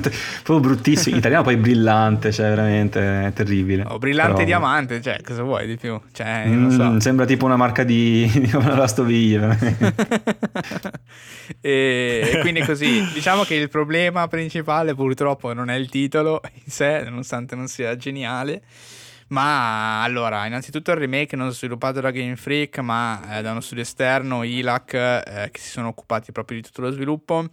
E il gioco, diversamente da quanto era accaduto nelle generazioni scorse, in cui i remake della generazione comunque venivano sviluppati utilizzando lo stesso motore, i sessi asset del gioco corrente, diciamo, della generazione corrente, in questo caso hanno voluto mantenere un aspetto, diciamo, quantomeno eh, in linea con l'originale mm. di vent'anni fa. Ehm, e quindi il gioco, diciamo, non si presenta su Switch in tutto il suo splendore. Eh, ma si presenta in questa versione comunque eh, molto, si può dire, cioè comunque molto old school, esattamente come erano i Pokémon vecchi, addirittura prima di Sole e Luna, ma come la, i Pokémon di XY, e Omega Rubino e Alfa Zaffiro, quindi con questa sì, diciamo che aggettivi alta. ce ne sono parecchi. Sì, esatto. Ah, questa impostazione è molto vecchia, diciamo, già comu- perché comunque era già vecchia anche per il 3DS, perché con Sole e Luna, eh, con quella visuale comunque 3D, avevano un po' svecchiato il concetto di vedere dall'alto i personaggi, eccetera, quel tipo di gioco di Pokémon, che era in realtà quello proprio originale. Poi graficamente aggiornato, ma era sempre l'impostazione originale. Eh, invece con questi remake sono voluti tornare eh, a questa impostazione che appunto era la stessa dei giochi originali, però ormai siamo nel 2021, non si presenta benissimo e con questo tipo di, di impostazione e soprattutto cioè sembra essere veramente poco curato lato grafico in generale, cioè al di là dell'impostazione con eh, volo ad uccello, eccetera, classica di Pokémon, eh, cioè non sembra essere molto dettagliato, cioè avessero fatto una roba poi che in realtà in ogni sprite, in ogni, in ogni ambiente fosse molto dettagliato, ci sono alcuni screenshot come quello che ha cioè condiviso Ale eh, di, di, una Eh, zona sì. con erba alta abbastanza estesa in cui Ah, io- l'erba- le erbe alte sono tutte identiche, cioè sono praticamente è un frame di cubettini di, di erba. Sì, perché sai, sai come identici. sembra come se avessero fatto il- la versione appunto Diamante Perla, però per mobile. E allora dici, vabbè, ci- in quel caso ci Esatto. sta. Però in questo caso Switch, potevano. Non lo so, sembra un po' piatto come, come resa, ecco. Ho visto sì, un- molto strano, l'acqua cioè- sembra molto fatta bene, però so- solo l'acqua sembra fatta bene. Ho visto alcuni screenshot e l'unica cosa fatta bene è l'acqua che sembra realistica alla, per dire alla Otto Path Travel, sembra quello stile lì. Per il resto, però, sì, è veramente bruttino da vedere. Anche come camminano i personaggi, camminano bruttissimi. Sembrano, sembra che ci abbiano un problema alle gambe, non lo so. È Sì, veramente. sì, i personaggi bruttino. cibi sono veramente bruttini, come si muovono, eccetera. Eh, diciamo che comunque lo studio esterno, però in ogni caso il gioco è proprio bruttino, ma perché è bruttino nelle cose anche semplici. Cioè non è che ha uno stile ricercato e fallisce eh, nel cercare di proporre qualcosa di, di particolare. Cioè, sembra veramente una roba fatta con gli asset eh, scaricati di Unity in cui hai due immagini per l'erba e le ripeti per tutto il gioco, nel senso, quindi poi c'è questa cosa di ripetizione infinita. Oddio, c'è, qualche, cioè c'è ancora comunque c'è qualche mese, eh, magari qualche ritocchino lo possono dare, qualcosina la possono migliorare, perché comunque escono entro la fine dell'anno, mancano ancora, eh, usciranno praticamente sicuramente a novembre, quindi mancano ancora nove mesi, quindi non è che è scritto sulla pietra, però non lo so, cioè si è presentato veramente male purtroppo. Eh, sì, anche perché Let's perché Go era esteticamente molto carino, io me lo ricordo sì, esatto, molto esatto. bello, cioè comunque si, si, presentava insomma bello, colorato, i personaggi, potevano proseguire ecco, su quella linea lì magari, eh, però sì, forse poi va a cozzare col, col concetto stesso, quindi hanno preferito... Sì, se ne mischiare un po' appunto eh. i brand, vabbè, però vabbè, sì, sì. Eh, ci siamo beccati questo, però, però, c'è qualcosa che ci fa sperare, giusto? allora, allora eh, eh, in realtà volevo dire, dire, un'altra cosa, cioè per chiarire, in realtà se siete appassionati avete già seguito, quindi già magari avete un po', un po visto, cioè l'impostazione è proprio vecchia, l'impostazione vecchia, però in realtà il gioco contiene i combattimenti come tecnicamente dovevano essere già quelli nuovi, cioè è un remake graficamente un po' così, però cioè, rimane comunque della generazione corrente, quindi a livello di combattimenti, di Pokémon, eccetera, dovrebbe rimanere un po' al pari eh, di quello che è la generazione corrente, nel senso che poi vedremo il meta e il competitivo dove si sposterà. Abbiamo parlato male della grafica, ma a livello di combattimenti dovrebbe essere in pari alla fine con, con la generazione corrente di, di Pokémon, eh, non generazione di console, sia mai. Ehm, quindi un po' così. Detto questo, passiamo oltre eh, alla, alla, vera, comunque diciamo alla vera bomba di Game Freak, possiamo dire la bomba di Game Freak. Sì, eh, sì, sì, onestamente standard. Sì, si può dire, si può dire. si può dire. Eh, ah, giusto, scusatemi, poi passiamo alla bomba di Game Freak, cioè per fugare ogni dubbio, cioè sono comunque scomparsi i Pokémon a schermo nei remake, cioè non ci sono l'erba è la classica erba ah, dei, dei, vecchi, cioè il ritorno alla tradizione, tra virgolette, a quell'impostazione. Ha anche eliminato i Pokémon in giro per l'erba, che comunque erano presenti in spada e scudo nei sentieri classici, cioè nei sentieri classici di spada e scudo, che non sono le zone aperte. Comunque ci sono i Pokémon che camminano nell'overworld. Qui comunque sono stati eliminati. Quindi c'è un passo indietro anche da quel punto di vista e secondo me quello è la cosa veramente brutta, al di là poi anche dello stile che hanno utilizzato, perché è veramente un passo indietro potente, cioè rispetto ai giochi che hai lasciato due anni fa, cioè nel senso, boh, non riesco veramente a comprendere questa cosa qui, vedremo comunque poi. La vera bomba di Game Freak, come promesso, ci arriviamo. Ed è ragazzi è Pokémon Legends Arceus, un altro gioco ambientato ehm, a Sinnoh, un altro gioco però in realtà ambientato in una Sinnoh feudale, eh, in cui comunque esistono le Pokéball perché evidentemente non gli è venuto in mente qualcosa di più intelligente, quindi le Pokéball comunque esistono, però non esiste il Pokédex, non esiste una catalogazione dei Pokémon, eh, andiamo in giro come dei ninja, è un po' Pokémon Naruto Running fondamentalmente, in cui il sì, nostro poi scopo... effettivamente feudale, però esiste esistono le Pokéball che sono comunque tecnologia avanzatissima. Sì, cosa effettivamente eh, non, ma l'ha detto nel, nel trailer, dice, cioè comunque ci sono le Pokéball. La prima cosa che dice nel trailer è, cioè comunque le Pokéball ci sono, okay, però perfetto. poi siamo... Beh, eh, sono state scoperte dall'antica civiltà che certo. chiaramente però era più avanzata tecnologicamente, ma certo. è stata certo. distrutta per chissà cosa. chissà, magari, magari spiegheranno un pochino, perché ricordo che vent'anni fa esistevano le ghicocche da cui poi venivano prodotte le Pokéball speciali cioè, lo so che in Pokémon non c'è mai stata questa attenzione al dettaglio, però sarebbe carino vedere tornare qualche concetto, così cercare di creare una sorta di universo un po', un po coeso anche nelle idee un po' semplici, che però abbia un telaio logico eh, un, po più, un, po più, rifinito che non veramente la roba a caso eh, della gente che a malapena sa mangiare, però ci stanno le Pokéball che catturano i Pokémon. Comunque, l'impostazione diciamo, del, del, gioco sembra essere un po' quella classica, parti con uno di tre Pokémon, tra l'altro starter mixati, ehm, che adesso non mi ricordo, mi ricordo solo Cyndaquil, comunque gli altri non sono de- della seconda generazione, quindi c'è questa cosa un po' particolare di avere starter di, di generazioni differenti in un gioco.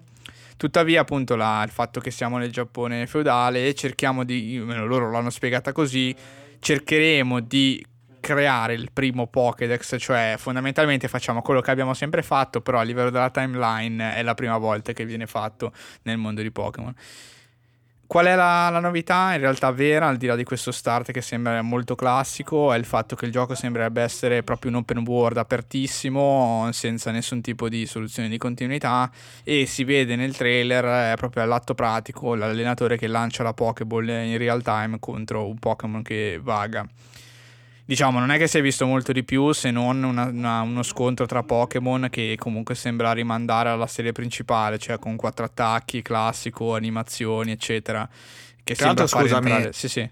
Vai, vai. Una cosa che si vede nel trailer è che comunque c'è questa fase di cattura senza il combattimento, che è una cosa molto strana. Sì, anche stealth. È quello che ho appena detto, sì. Eh, sì, sì, no, dico stealth, eh, però eh, cioè, come concetto, boh, non lo so, non mi convince molto, sono sincero, poi chiaramente... Ma eh, adesso in realtà di tutto, secondo me si può dire di tutto e di più di questo, adesso andiamo anche a discuterne però secondo me l'unica cosa figa che ha mostrato è quella, cioè se bocci quello, cioè il concetto di Pokémon è quello di catturare per davvero i Pokémon, eh, poi vediamo come funziona, se sarà una cosa No, no, certo, è figo, ma è il fatto che tu non lo devi figata. combattere, indebolire, cioè mi sembra proprio un concetto strano all'interno poi di tutti i Pokémon, cioè eh, catturarlo così, cioè ci vai dietro di nascosto lo catturi, nel senso, boh, non so, a me dico sembra strano, eh, ma ti parlo da appunto amatore. Eh, allora, del trailer chiaramente abbiamo visto pochissimo, nel senso che ci, ci, viene rivelata solo la possibilità di lanciare la Pokéball dei Pokémon che vanno in giro.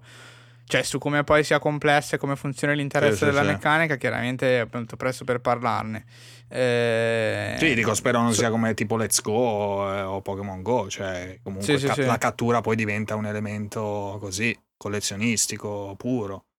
Sì, eh. boh, non so, in senso, in realtà già, già lo è, nel senso, però nel senso, questo è un discorso un po' più da appassionato e che da chi è dentro da un po' di anni, già comunque la cattura anche nella serie principale non è che abbia tutta questa complessità aggiunta perché combatti il Pokémon con le quick pull che hanno 5 per sulla cattura al primo turno, molto spesso eh, li mm, ingabbi all'istante. Sì, sì. Però sì, sì questo è già un discorso, magari, sì, sì, no, questo è già più un discorso effettivamente molto più da, da insider. Dall'esterno posso capire anche quello che dici, cioè l'impostazione classica era quello di indebolire il Pokémon, lanciare la Pokéball E l'indebolimento era la parte un po', diciamo, era la complessità aggiuntiva perché di per sé lanciare la Pokéball è selezionarla nello zaino, nel senso non ha difficoltà.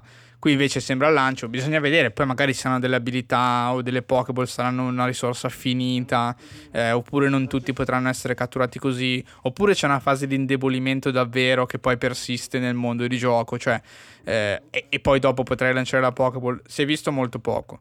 Diciamo che il punto più dolente, e qui arriviamo al nocciolo, è che eh, sì. anche questo gioco è molto aperto, però si presenta veramente graficamente è molto bruttino, cioè molto molto, molto aliasing, texture molto molto bassa risoluzione. Nulla, All'orizzonte non c'è nulla, non c'è nulla cioè sembra esplorabile, ma è molto molto vuoto. Eh, e poi anche la data di uscita molto strana perché dicono early 2022 che è molto molto vicino ai ai remake. Vero, eh, sì. Quindi cosa che comunque non era diciamo mai successa, nel senso che anche se i remake sono una parte, fanno parte della generazione, diciamo, sono dei giochi tra virgolette principali nella, all'interno della, della saga, però sono sempre usciti un po' da soli, diciamo, non sono mai usciti così vicini al, al, titolo principale come dovrebbe essere Legends eh, Arceus. Questo vuol dire due cose: o Legends Arceus è meno principale di quello che vogliono farci credere e quindi può coesistere insieme ai, ai remake, oppure semplicemente i remake sono stati fatti con così poco effort come abbiamo visto che li stanno un po' deprezzando, non al, dal punto di vista del prezzo totale che sarà sempre pieno, non ho nessun dubbio di questo, però proprio dal punto di vista del marketing, nel senso che usciranno, la gente li comprerà e poi casseranno subito dal punto di vista del marketing i remake per andare in pompa magna su Legends Arceus. Ecco, potrebbe essere Eric un indizio il fatto che sia singolo gioco comunque, che si chiami anche magari Legends col nome di un Pokémon. Eh, come indizio, diciamo così, speculativo sul fatto che sia meno importante di quello che sembra, o magari un esperimento che eh, esatto, sì, alla coppia poi bene. della nuova generazione eh, effettiva. Eh, perché boh, uno solo cioè, sarebbe anche molto strano, perché quindi allora eh, il classico sistema di... che però magari non c'è perché ti vuole creare questo appunto, come dici prima, Pokédex, eccetera, quindi ci sarà tutto disponibile per tutti però allora non fai scambio, non fai combattimenti, non lo so, non credo. Vai. Sì, esatto, ci sono eh, molti, molti punti cose, di domanda aperte, misteri, no? esatto, perché lì poi se, cioè, se Legends Arceus sarà un gioco, diciamo, principale, sarà anche un gioco in cui tecnicamente dovrebbe spostarsi il competitivo. Cosa intendo in realtà? Non che a tutti interessi giocare competitivo, ma spostare il competitivo significa che poi tutte le infrastrutture di gioco online di, e le statistiche dei Pokémon, le mosse dei Pokémon, eccetera, dovranno essere disponibili su Legends Arceus. Poi poi non tutti giocano competitivo, ma se il competitivo si sposta è perché nel gioco c'è tutto il necessario perché, perché avvenga veramente. Eh, ovviamente Game Freak non ha, cioè non ha dato nessun tipo di informazione in tal senso ed è quello che un po' mi fa dubitare che sia il gioco principale eh, mi fanno un po' pensare così che in realtà non sia, come dici tu, un esperimento che arriva, prova a vedere, tasta il terreno, però poi in realtà le vere uscite, diciamo, di quest'anno sono i remake, poi uscirà Legends Arceus, vedremo come andrà e poi comunque avremo la classica, eh, diciamo, generazione nuova quando arriverà con il doppio titolo, eccetera. Ehm, non so, è particolare. C'è anche da dire che comunque ormai con il doppio titolo e i DLC, cioè non lo so, si è anche un po' annullato il bisogno del doppio titolo con i DLC, con tutti i Pokémon comunque online, super connesso.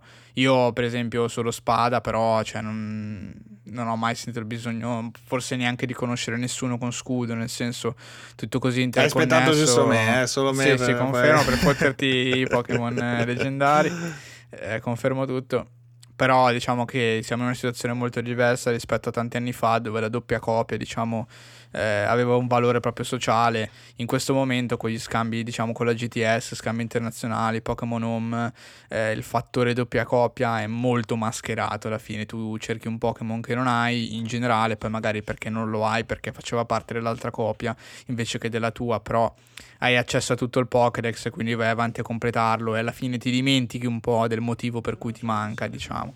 Non lo so, è interessante, vedremo cosa fanno, tanto non ci diranno niente secondo me eh, di concreto per diversi mesi, se non fino all'uscita di, dei remake.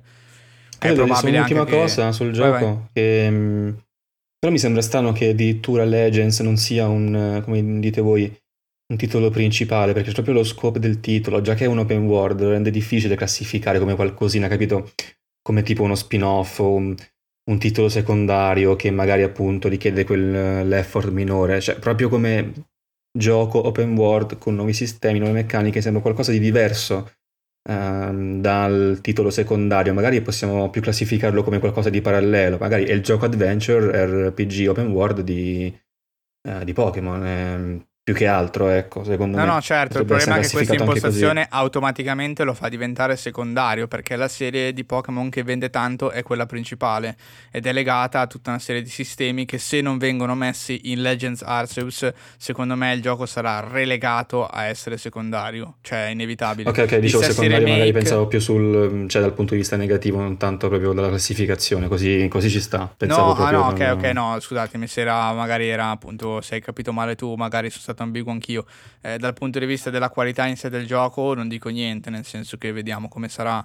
Eh, però sì, io in realtà... Sì, è un po' intrecciato in realtà il discorso, cerco di chiuderlo brevemente per non annegare il discorso, cioè da un punto di vista sicuramente numerico, eh, se non avrà tutte le caratteristiche per essere un gioco principale, sarà un gioco secondario dal punto di vista delle vendite. Dopodiché comunque Pokémon è Pokémon, Pokémon è un JRPG, ha quel tipo di stats, se non ce le metti dentro devi fare qualcos'altro, cioè devi riempirlo di qualcos'altro. E bisognerà vedere cos'è questo qualcos'altro, quindi in qualche modo è anche legato alla qualità del titolo. Se non è un gioco principale perché gli manca qualcosa della serie principale, e, e bisogna vedere cosa ci mettono di altro. Basterà solo la cattura? Non credo. I combattimenti ci sono, abbiamo quattro mosse, eh, il sistema esiste, quindi molto probabilmente erediterà molte robe dalla saga principale. Però non lo so, questa uscita particolare, Early 2022, cioè cosa significa che esce a marzo 2022? Perché? Non lo so, ci sono molte poche informazioni su cui ragionare onestamente, quindi tutte le cose che diciamo sono solamente un po' ragionamenti un po' campati per aria onestamente.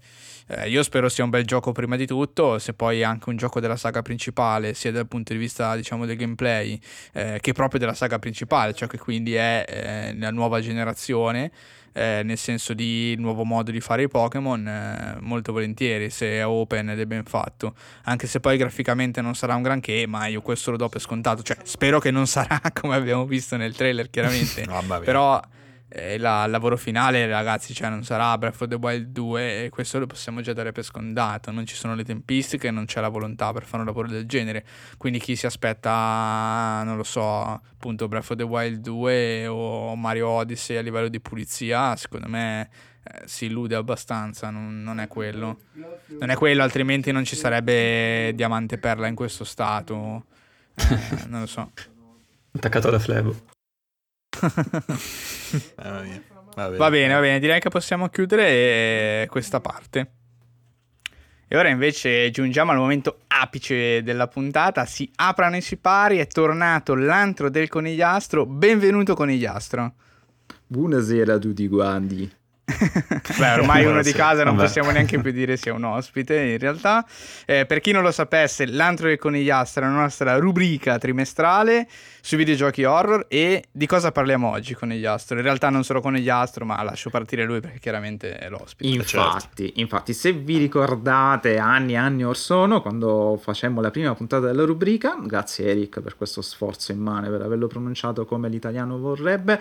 Prego, prego. Ehm, accennavo accennammo forse un piccolo cliffhanger, un piccolo spoiler che avremmo parlato, dove avem, avremmo, scusate, parla, emozione, avremmo parlato di Damer 1974. Esatto. E quindi, e quindi, e questa sera noi parleremo di Damer 1988.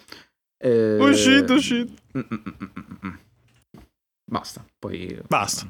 Allora, parleremo, poi magari lasciamo spazio a... Cioè, parleremo chissà quando, non so, stasera però può essere adesso come fra un'ora, quindi aspettate. Sì, eh, infatti, all'improvviso di botto parleremo di Demer 1988. magari mentre Mattia ci sta parlando di, mm, di Halo Infinite. Di facciamo, botto, nel frattempo facciamo uno stacchetto comico con la battuta. Mm-mm, esatto. No, comunque, allora, eh, l'idea chiaramente era recuperarlo eh, tutti noi, alla fine sono riuscito a giocarlo io e Eric invece poi ha, ha abbandonato la missione, Mattia invece sono stato sare- sarebbe morto, quindi non avrebbe potuto registrare con noi questa sera nel caso esatto. avesse giocato. Sono allora... stato dirottato da Conigliastro stesso, però, cioè io ho avuto il sì, benestare sì, di Conigliastro che mi ha detto no, parti da Resident Evil che è meglio, quindi io... Esatto. Sì, esatto. Sì. Eh, secondo me ha molto senso come, come consiglio, dai, secondo me ti ha consigliato bene più che altro perché appunto è un gioco eh, che nasce con l'intenzione poi di essere derivativo in modo molto specifico, molto citazionistico e quindi ci sta, diciamo che ecco, non avendo giocato neanche magari un Resident Evil, che hai giocato il 2 remake, ok, però magari il primo anche e soprattutto avere proprio eh, l'idea eh, ba- alla base del, del, vecchio stile di gameplay, eccetera, per vedere effettivamente il lavoro che hanno fatto loro lì, e le loro intenzioni,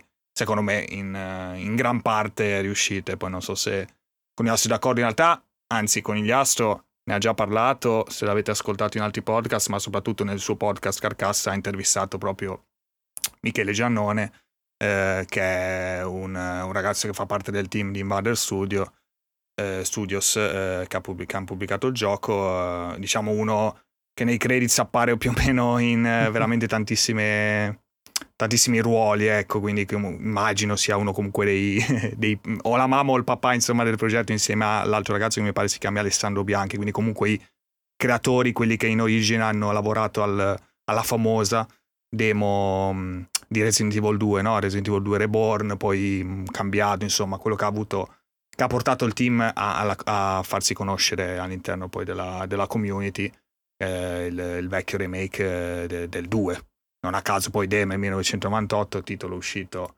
eh, ormai nel 2019 su PC il 17 settembre, mentre poi su PS4 e One è uscito dopo.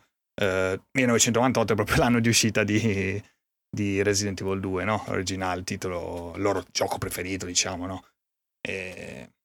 Comunque, eh, a parte questo, diciamo che eh, Ascei, ecco, con gli assi ti faccio già subito una domanda perché so che ti è piaciuto, quindi ti volevo chiedere, ma perché ti è piaciuto particolarmente? Cosa ti aspettavi comunque da, da questo titolo, che magari avevi seguito anche più il progetto? Curioso, ecco, comunque i vari trailer. Ci, ci hanno messo un po' a farlo uscire purtroppo, perché chiaramente con tutte le difficoltà che si incontra poi un progetto indipendente e di ambizioni così alte, eh, immagino che insomma... Sì, eh, fatto... grazie, grazie Alessio per la domanda, ti ringrazio. Già hai fatto benissimo, ci siamo tolti di impiccio il famoso aneddoto del, del sì, remake, sì, sì, perché ormai lo sapranno pure sì, i sassi. Sì, volevo tagliare corto su quello perché Perfetto. appunto ne abbiamo già parlato e poi anzi rimando se volete approfondire alla tua intervista che almeno c'è la persona.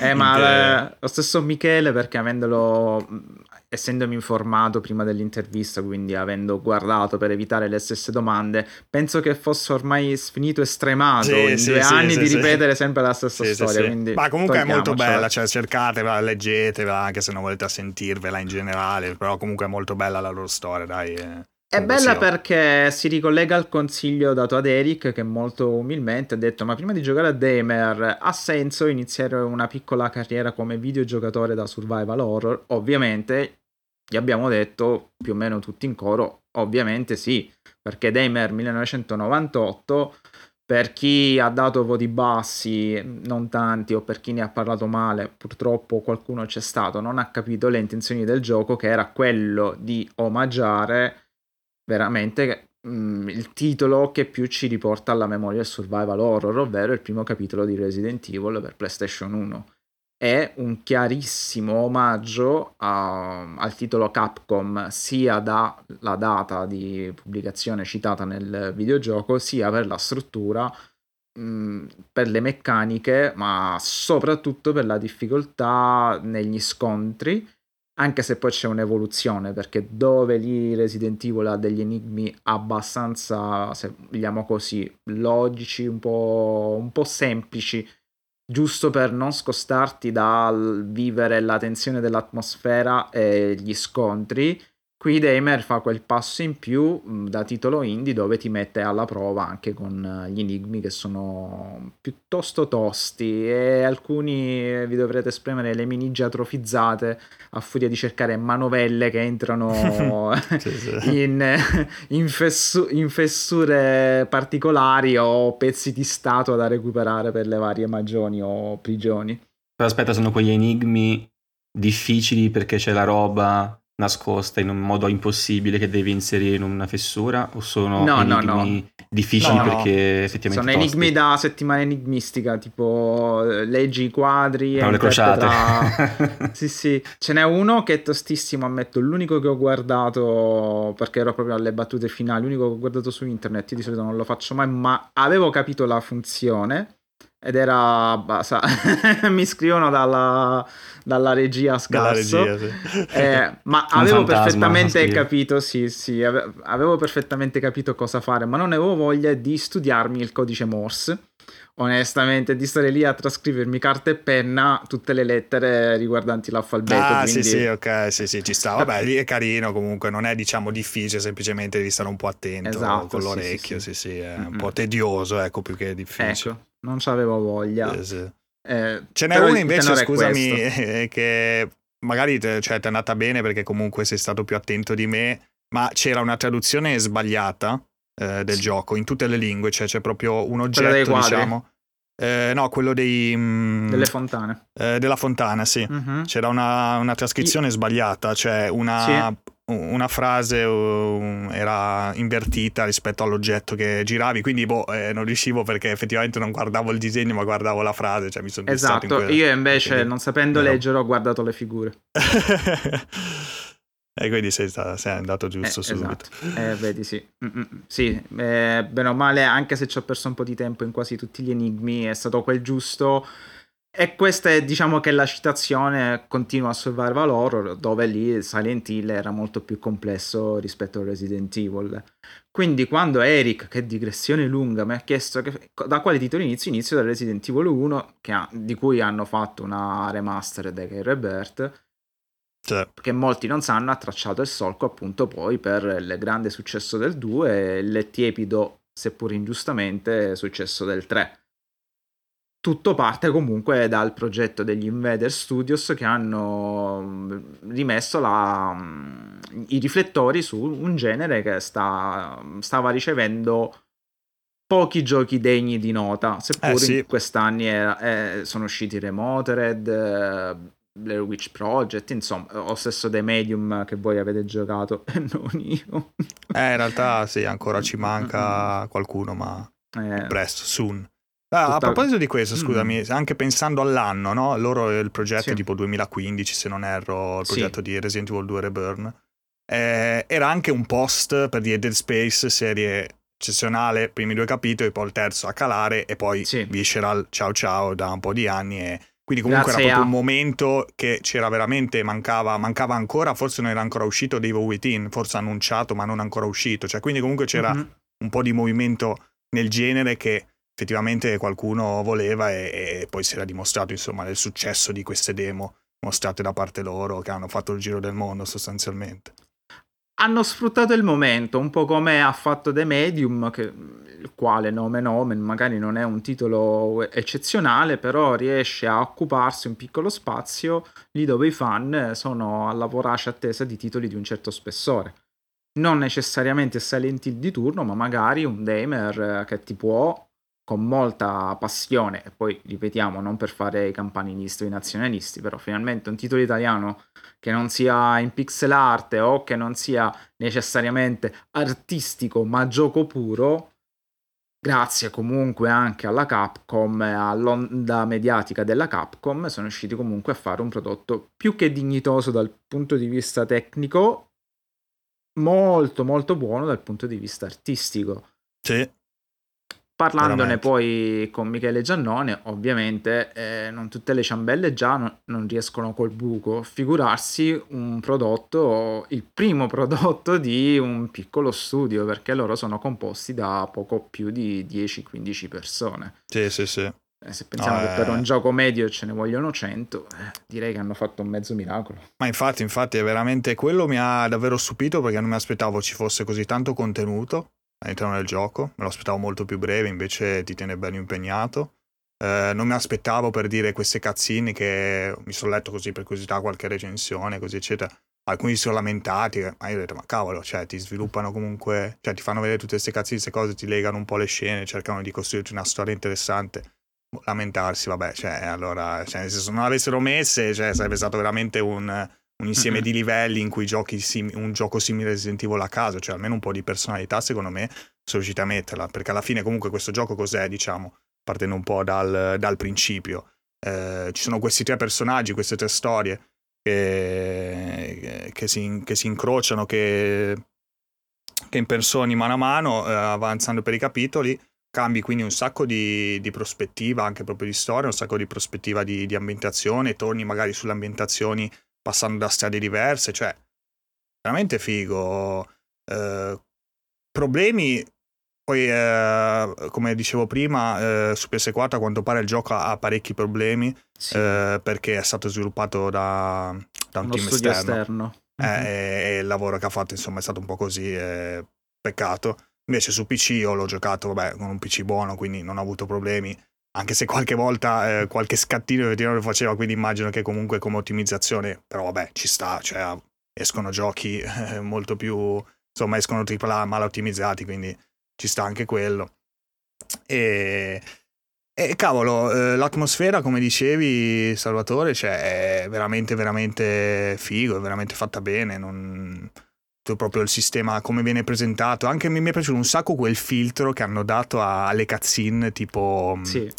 Eh, non so, sembra quasi un, fi- un, film, no? Cioè, non è neanche grana pellicola, è un filtro strano, non so bene come. Non so tecnicamente come, come, come, si chiama. un po' vintage, cioè ti eh, dà quella cioè... sensazione di B-movie anni 90. Sì, sì ha, proprio, sì, sì, ha proprio un tocco strano, che anche se poi chiaramente i personaggi, i modelli sono quelli che sono, perché cioè, è difficilissimo col budget che avevano sicuramente creare dei, dei volti, delle espressioni, delle animazioni Beh, eh, più non mi, ci si eh, può migliori. aspettare, non Però quando... si può aspettare la no, reale esatto. eh, engine Però... di Capcom. Però quando guardi il modello invece tipo c'è eh, soprattutto il, i due personaggi che hanno quella tuta della Hades, no? Mm-hmm. Questa ehm, eh, praticamente questo questa tipo Black Ops che vanno a ripulire a, eh, per queste società no? super, eh, eh super losche, eccetera. Un po' l'ambrella. Eh, esatto, sì, sì, che poi sì, anche il loro logo, tra l'altro ricorda un sacco quello dell'ambrella, il logo proprio dello studio, è vero. E, e cavolo, cioè il modello è fighissimo, che poi è un po' Hank, no? È Hank, come si chiama esatto, di Resident sì, Evil, sì. sì, sì, è veramente, veramente figo, veramente ben dettagliato. Eh, I nemici comunque sono fatti benone, eh, qualcosina, un po' di sporcizia nella, magari nella risposta, ne, nello sparare, magari non è sempre eccezionale con tutte le armi, anche se secondo me comunque lo shotgun sono riusciti a renderlo sempre soddisfacente come, come in molti Resident eh, Evil. Sì. Cioè, devo dire, ecco che per dire un gioco che non mi è piaciuto anni fa che ho giocato Resident Evil Revelation 2, cioè, rispetto a questo molto meglio eh, di Resident Evil Revelation 2 e Resident Evil Revelation 2 è un Resident Evil ufficiale cioè quindi insomma eh, sì. per quanto mi riguarda ho preferito molto di più questo ma soprattutto cioè il riuscire a eh, portare Uh, a incrociarsi poi di fatto non lo sapremo mai chiaramente se Capcom stava lavorando prima o appena ha visto questo progetto si è messa a lavorare al 2 remake come lo, lo conosciamo oggi uh, tra l'altro uscendo pure prima vabbè lì è stato una mm. sfortuna anche un po' loro, devo dire, perché comunque loro ci avevano iniziato sicuramente a lavorare, lavorare prima, poteva uscire ben prima del, del remake del 2. Secondo Però, me cavolo, una, riusci- una, linea editoriale voluta da Capcom eh, che eh. un po' gli hanno imposto. Ah beh sì sì, ah, ci mancherebbe sì, anche quello magari certo ha fatto, ha fatto il suo. Però cavolo, riuscire a trasformare veramente prima di loro di fatto, cioè a far tornare ehm, quell'atmosfera dei primi tre capitoli eh, quando dal 4 in poi di fatto Resident Evil era cambiato molto nello stile, diventando molto più action e perdendo tutta quella, quella suspense, quell'ansia che ti davano quelle... Eh, cioè, è stato veramente, veramente figo. Cioè, rivedermi, cioè, ritrovarmi proprio come dicevi prima nel, nel primo Resident Evil di fatto quasi, ma con quella telecamera che poi a me fa impazzire. Cioè, mi piace sempre quella telecamera sulle spalle in tutti i giochi. Eh, cioè, mi, sono stato veramente, veramente soddisfatto. E eh, Hai perfettamente se, ragione. Sì. Se vi sono piaciuti, cioè se vi piace Resident Evil, secondo me questo, cioè, poi per carità, eh, ripeto, i limiti cioè, ci sono, ma eh, però secondo me cioè, ce ne sono meno di quelli che, cioè, ma io stesso credevo avesse più limiti il gioco di quelli che poi mi sono ritrovato davanti.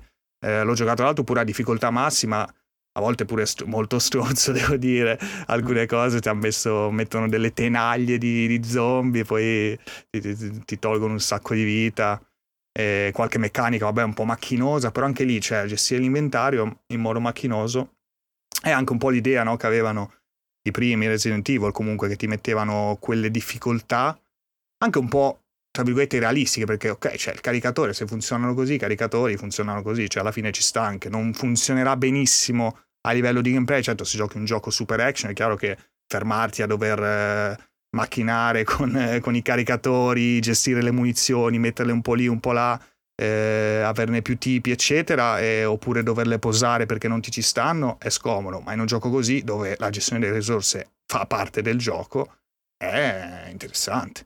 È stata una chiara scelta di design. Eh, loro volevano creare un gioco dove tu non sparassi solamente, ma che avessi comunque la sensazione costante di pericolo e soprattutto di eh, guardare a ogni angolo della, della mappa e mh, mm, sì, sì, trovare sì. soluzioni alternative che sia il solo mero sparare. Per fare questo devono creare un momento di pausa, seppur impercettibile. In questo caso hanno scelto il caricatore sia come soluzione molto realistica, per quanto all'inizio possa far uh, incarognire soprattutto chi è abituato a premere quadrato e avere la ricarica istantanea però ti permette appunto di prenderti quelle piccole pause tattiche, magari in un posto dove sai che ci sono dei pericoli, tu prima ricarichi eh, o comunque ti fai anche la conta dei proiettili perché qui le munizioni sono molto importanti e sono molto scarse, soprattutto a un alto livello di difficoltà. C'è, un altro c'è. fun fact è che Michele ammise che loro volevano che il gioco fosse molto più difficile di quel che poi uscì.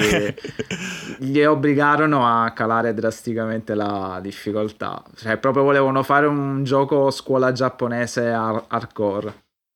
In barba a chi dice che i giochi invece si devono finire da soli. Quindi diciamo che hanno mediato in questo senso. Sì, forse, sì, sì. forse, hanno fatto anche bene per chi volesse solamente godersi la trama, che onestamente si vede che c'è cura anche nella trama, perché non è facile scrivere un B-movie senza apparire banalotto o scontato. Invece... No, infatti, infatti, a me è piaciuta e poi inizi, quella, cioè inizi subito da cattivo. Inizi subito da cattivo. Cioè, non, sì, sì. sono piccoli aspetti che non sono assolutamente scontati in una no, produzione no, esatto. così.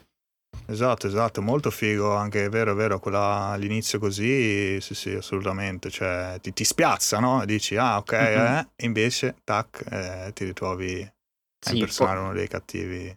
Poi l'uso di tre protagonisti ti permette anche di avere appunto tre approcci differenti all'avventura, sia a livello di meccaniche, di armi, che appunto a livello interpretativo.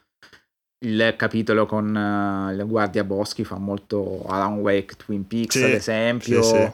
O lo stesso Silent Hill quando sei dentro l'ospedale. Cioè, il gioco è infarcito di citazioni, però Mamma non è mia. quel citazionismo alla Stranger Things o alla J.J. Abrams, Abrams che ti strizza l'occhio e dice eh, eh, vedi, l'ho letto anch'io, vedi, ti sto citando il tuo prodotto preferito. No, è proprio gente che come noi ha amato quei prodotti, ha amato quei giochi ha segnato la loro vita, cioè se tu pensi quando loro hanno giocato Resident Evil e poi hanno detto oh quando saremo grandi lo faremo anche noi un videogioco sì così. sì è molto figo pensarlo così sì sì col senno di poi è proprio, è proprio bello vedere comunque la loro passione tra l'altro hanno inserito pure piccolo spoiler il loro studio sì. eh, dentro il gioco è anche quello fighissimo con le foto eccetera cioè proprio cioè, sono cose belle diciamo che vedi raramente comunque nei videogiochi no perché ovviamente sono molto scollegati cioè ci sono easter egg citazioni eccetera però sono sempre abbastanza nascoste. Qua magari sono un po' più palesi, ma proprio perché questi cioè, ti vogliono comunicare qualcosa, no? la loro Mm-mm-mm. passione per tutti i film, i videogiochi stessi, appunto. E... Poster scritte su muri, sì, sì. mobili, e... che poi mi fa ridere perché questa cosa ora uno dice coincidenze, boh, poi la ritroviamo in Last of Us 2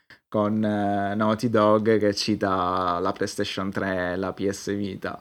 Cioè, ora uno dice, vabbè, che fai, sono coincidenze, ma non lo so, non lo so se sono coincidenze. Come hai detto tu, secondo me Resident Evil Remake non sarebbe uscito così come uscì senza l'apporto dei... senza lo spunto degli Invader Studio.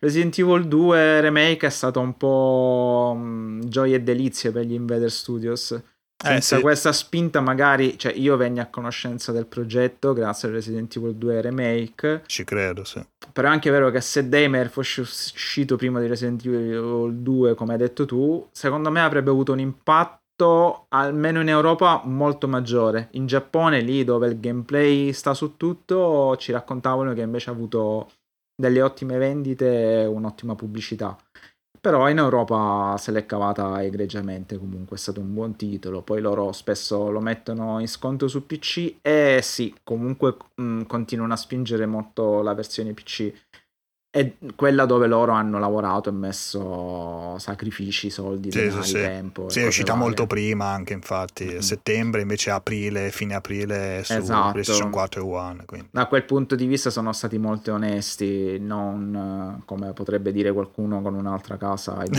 cui non faremo nomi, però, però sì, sì, sono stati molto onesti, hanno avuto la loro storyline editoriale comunque ancora continua, hanno creato un bel merchandising, si trovano le magliette, la stessa Black Edition si trova su Amazon a un, prezzo, un prezzo accettabile. Sì, merita, sì. merita. Io l'ho comprato due volte, l'ho comprato il Day One digitale e poi ho, ho preso la Black Edition perché, perché, ci sta, secondo me il prodotto è meritevole.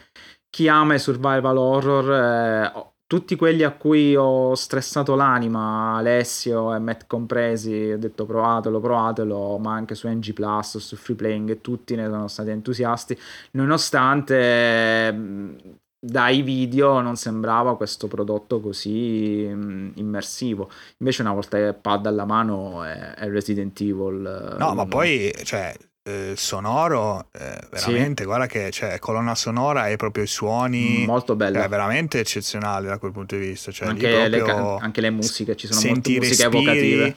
Cioè, senti, sì, sì, musiche belli, anche quella finale dei credits, eh, proprio mm-hmm. bella, un tocco. Sì, sì. Eh. E poi c'è anche il tocco, l'easter egg del finale, il doppio finale. Che boh, sì, magari sì. dà qualche dritta su come potrebbe essere il gioco, visto che, vabbè, mm, non è questa grandissima news, magari uno se lo può aspettare. Però a Michele strappammo qualche anticipazione e boh, così fra i denti disse: Beh, a noi piacerebbe fare una trilogia e non è detto che il secondo capitolo non esca a breve. Però fu un paio di mesi prima del Covid, quindi magari certo, qualche certo. piccolo oh, rallentamento no. c'è stato. Però di sicuro ci possiamo aspettare altri due capitoli. E chissà che con il successo di Damer 1988, 88, sì eh, 750 98. Stavo pensando al 74, scusa.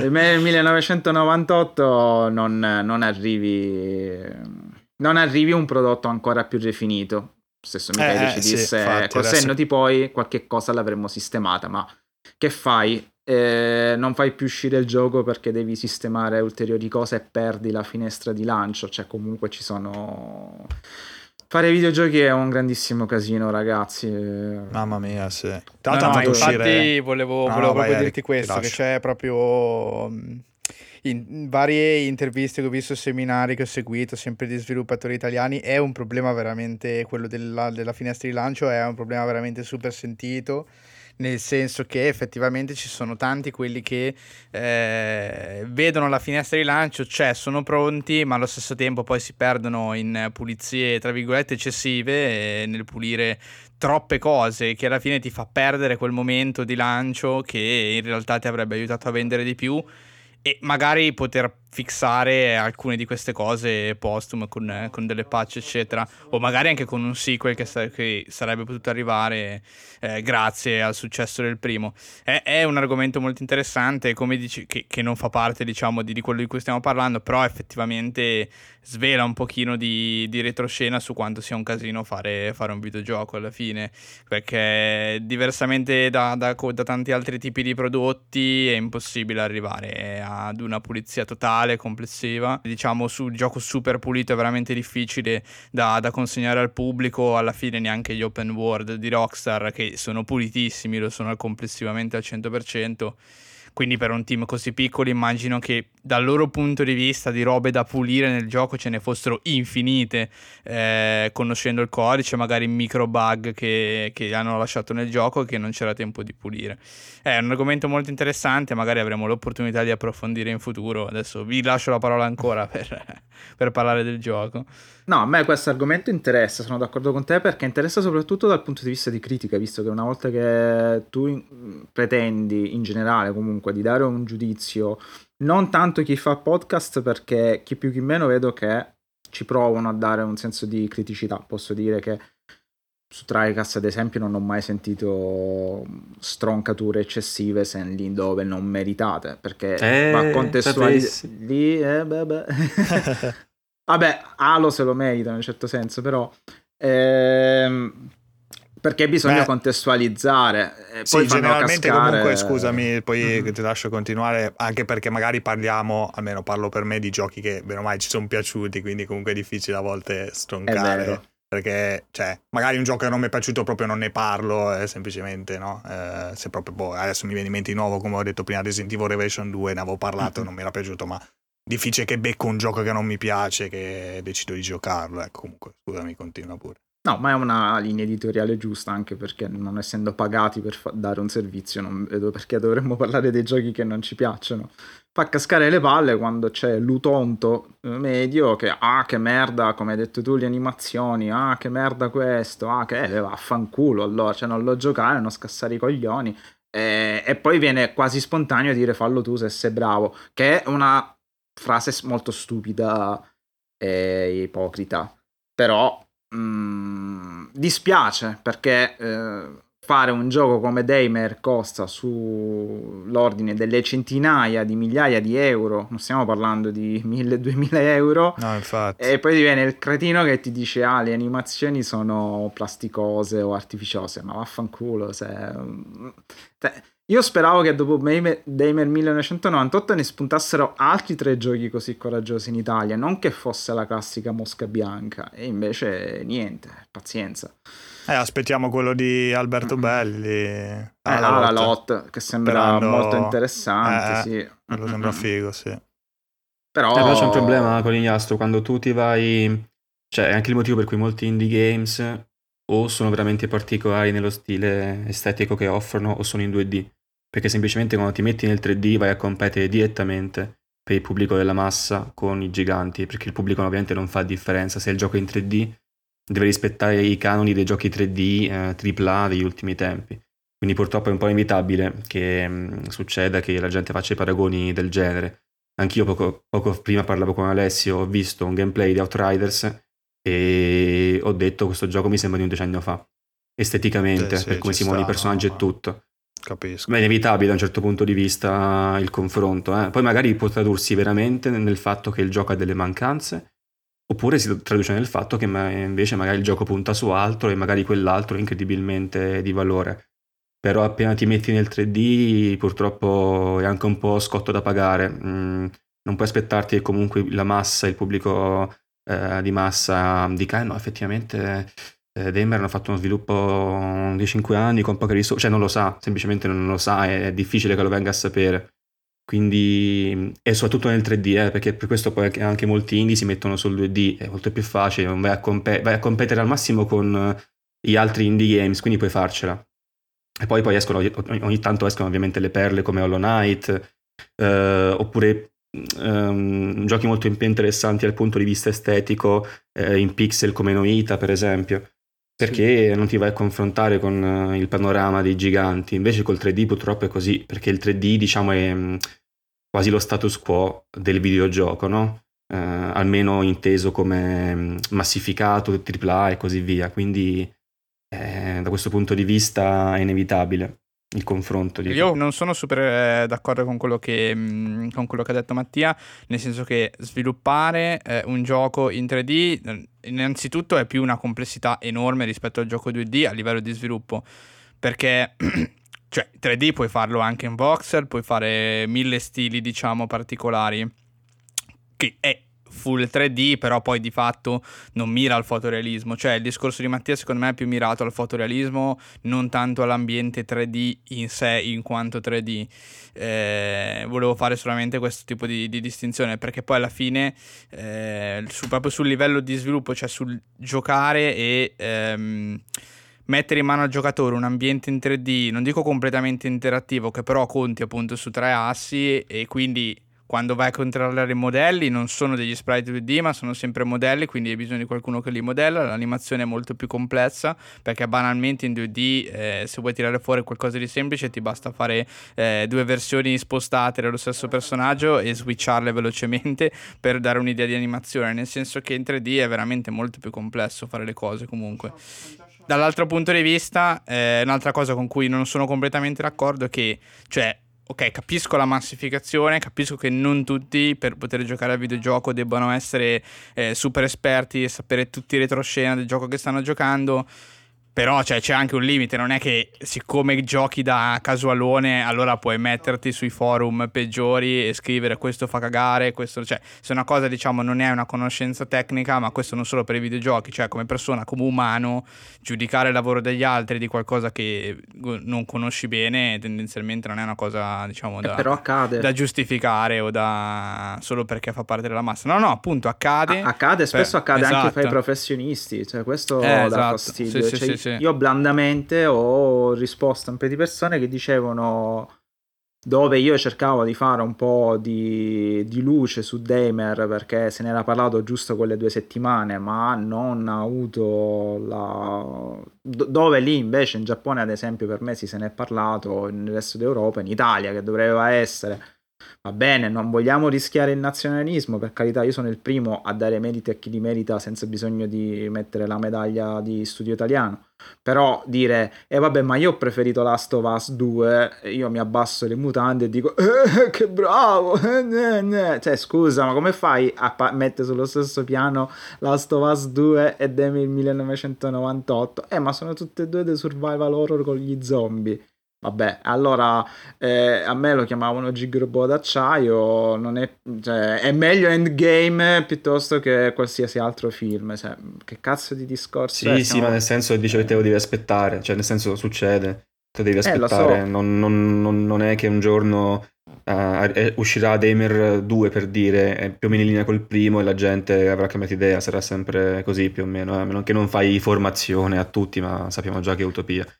Però, mh, giusto per concludere il discorso, io dicevo anche prima, eh, anche per rispondere a Eric, ho detto sì, o fai eh, il gioco 3D con altri stili, appunto dicevo, quindi per esempio un The Witness non è fotorealistico, eppure super godibile, nonostante appunto non raggiunga budget, livelli di complessità eh, dei modelli o dell'ambiente appunto paragonabili a un The Last of Us, oppure se fai un gioco 3D, diciamo, mh, possiamo dire dallo stile canonico, quindi fotorealistico, no?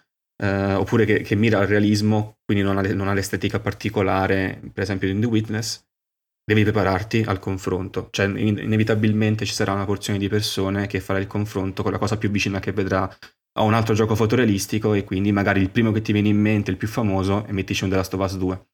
Quindi, nel senso, puoi fare il gioco in 3D, nessuno te lo vieta, ovviamente, il gioco 3D simile a quelli che vedi in AAA ogni giorno, ma devi essere pronto al fatto che, visto che non potrai probabilmente raggiungere le vette di chi ha un budget oltre alle risorse umane, devi pararti che anche quella piccola incongruenza oppure quell'animazione un po' più stiff verrà giudicata magari in negativo da un certo pubblico. Era più che altro questo il discorso. Cioè, poi ovviamente eh, si punta al 2D non solo per competere con lo stile, ma anche per la semplicità eh, rispetto appunto a un ambiente completamente tridimensionale. Ma guarda, è lo stesso discorso che fece Michele, fa. loro dissero potevamo scegliere un progetto e farlo più semplice seguendo un po' la linea 2D, pixel art, ma anche un 3D molto più facile, noi ci siamo messi una missione suicida. Siamo stati molto fortunati, molti altri nostri colleghi certo. non ce l'hanno fatta e hanno mollato. Cioè, è sempre una questione di fortuna e di costanza. Cioè, comunque, quando tu investi svariate centinaia di milioni di euro e il gioco crolla, eh, poi è difficile a, a pensare di avere ancora una vita professionale. Però vabbè, non facciamo un discorso etico sulla morale, non è, non è, questa la sede, siamo qui per incensare un gioco che bene chi l'ha provato l'ha sempre trattato con il giusto riguardo, che è quel che si merita soprattutto se siete amanti del survival horror Mm, poi vabbè, poi c'è chi si lamenta comunque anche di Last of Us 2 God of War, quindi non lo so, cioè, è, è, comunque un mondo pieno di matti. sì, il mondo è vasto e vario, sì. comunque diciamo che nelle community è impossibile non trovare qualcuno che avrà qualcosa da ridire, ma semplicemente perché diciamo ci sono alcune persone che trovano piacere semplicemente dall'andare controcorrente, quindi questa presa di posizione è completamente arbitraria e a, diciamo a prescindere dai contenuti stessi, quindi ci saranno sì, sempre, sì, insomma. Poi speriamo che nell'ambito magari più professionale, chiaramente, si presentino il meno possibile questi tipi di posizioni molto poco, diciamo, sì, pensate, tranchano. molto poco, molto poco, come posso dire, studiate e ragionate, ecco. Sì, che poi cioè, pensiamo sempre che comunque l'industria italiana è molto piccola rispetto ad altri paesi europei, senza citare sempre la Polonia, che sta sfornando dei titoli uno più incredibile dall'altro, almeno dal punto di vista delle, della struttura tecnica, poi vabbè con risultati altalenanti, ma lo stesso The Medium è fatto nell'Europa dell'Est e, ed è stata esclusiva Microsoft, ma, ma, anche la stessa Germania, la Spagna ultimamente, basti pensare anche lì, sempre da me citato, ma anche da Matt uh, Blasphemous. Comunque anche l'Italia sta cercando di dare il suo contributo e darlo con Damer uh, in un genere. Comunque è il secondo contributo che dà l'Italia perché lo stesso Remotered di cui è uscito quest'anno il secondo capitolo è una produzione per metà italiana, quindi siamo cioè. sempre lì Peccato avevo visto che è andato malissimo. Proprio. Mm-hmm. E lì ha avuto una questione di ottimizzazione. Secondo me anche lì il Covid ha colpito. Eh. bisogna vedere ora con le successive patch come il gioco sia sistemato, però è un po' come Cyberpunk quando scatta il oh, Mass Effect Andromeda, quando scatta sì, il merdaio, ciao, ormai è finito. Forse solo Nome Gran Sky peccato, sì. un po' ne è uscito da questa cosa, ma sono discorsi triti e ritriti. sì, Ritornando a bomba con il gioco, il gioco è, è interessantissimo. Lo sviluppo intrecciato di queste tre avventure, gli enigmi non banali, gli scontri con i boss, anche essi dove non, necess- cioè, non necessariamente devi usare la forza bruta, ma utilizzare anche ciò che l'ambiente ti, ti può dare in termini sì, di risorse. Ma guarda, ti dirò, meglio eh, il boss meglio qua che nel Resident Evil Remake, eh, per quanto esatto, mi riguarda, sì. nel, nel, primo, eh, ti parlo, del mm-hmm. Rebirth, eh, cioè comunque per quanto ovviamente sia un gioco molto più vecchio, però insomma Resident Evil i boss non hanno mai brillato nei, nei classici perché eri limitato dalle azioni che potevi eh, eseguire e dalla risposta, proprio dalla tua lentezza e tutto, quindi non potevano essere troppo, troppo vari. Qua invece comunque c'è quel... Cioè, insomma, qualche idea carina, ecco, l'ho vista sinceramente. C'è gusto, c'è gusto e come dici tu è un gioco anche che rispetta i canoni standard di lunghezza e profondità. Sì. Tra l'altro Quindi... aggiornamento gratuito pure uscito poco dopo il lancio con eh, la modalità... Per PC però. Ah, per, solo per PC, quindi non, per, mm-hmm. non, c'è per console quello? No, ma ah, come okay. già detto la versione console... Mm. È Uh, allora, la, la, metto come una mia impressione. È uscita perché doveva uscire, infatti fu gestita da uno studios esterno. È molto claudicante rispetto a quella PC. Eh, loro eh, stessi sì, lo sì. sanno. Hanno cercato di patchare fino dove potevano, ma non se ne vogliono sì, i consolari come me, cioè, l'edizione PC. Che, ripeto, eh, è una giusta posizione da prendere e chissà perché altre case più blasonate non l'hanno fatta, non per ripetersi. Però vabbè, eh, i soldi non fanno schifo a nessuno, comunque hanno venduto abbastanza sì, anche sì, per sì. console. Comunque si diceva un aggiornamento che ha messo praticamente a moneta tipo stile Mercenaries, quindi con, eh, devi scappare, hai del tempo, se elimini i nemici guadagni tempo, eccetera, molto, molto carino. Comunque. Sì, considera anche che gratuita. Si, sì, sì, mm. come è giusto che sia, eh. non che ti fanno pagare le patch next gen come giochi nuovi. Attenzione. Control. ehm, eh, Ma se lo stanno sì. regalando dappertutto. Così. Eh sì. dopo, dopo eh, che l'hai comprato, eh, dopo che l'hai comprato. So. L'ho comprato ben due volte. che carini che sono, veramente. Vabbè, comunque io ehm, spero insomma eh, abbia incuriosito qualche ascoltatore dai ragazzi. Secondo me se vi piace Resident Evil provate sto gioco e superate magari un pochettino le prime la prima, prima mezz'ora di, di, abitudine ai controlli eccetera secondo me vi godete, vi godete un ottimo gioco. Come, come, racconto sempre la mia prima esperienza quando lo comprai tra l'altro ero in pieno lockdown quando l'ho comprato dopo prezzo pieno quindi 35 euro l'edizione digitale dopo mezz'ora ho detto va bene italiani va bene l'amore per Survival Horror, ma chi cazzo me l'ha fatto fare?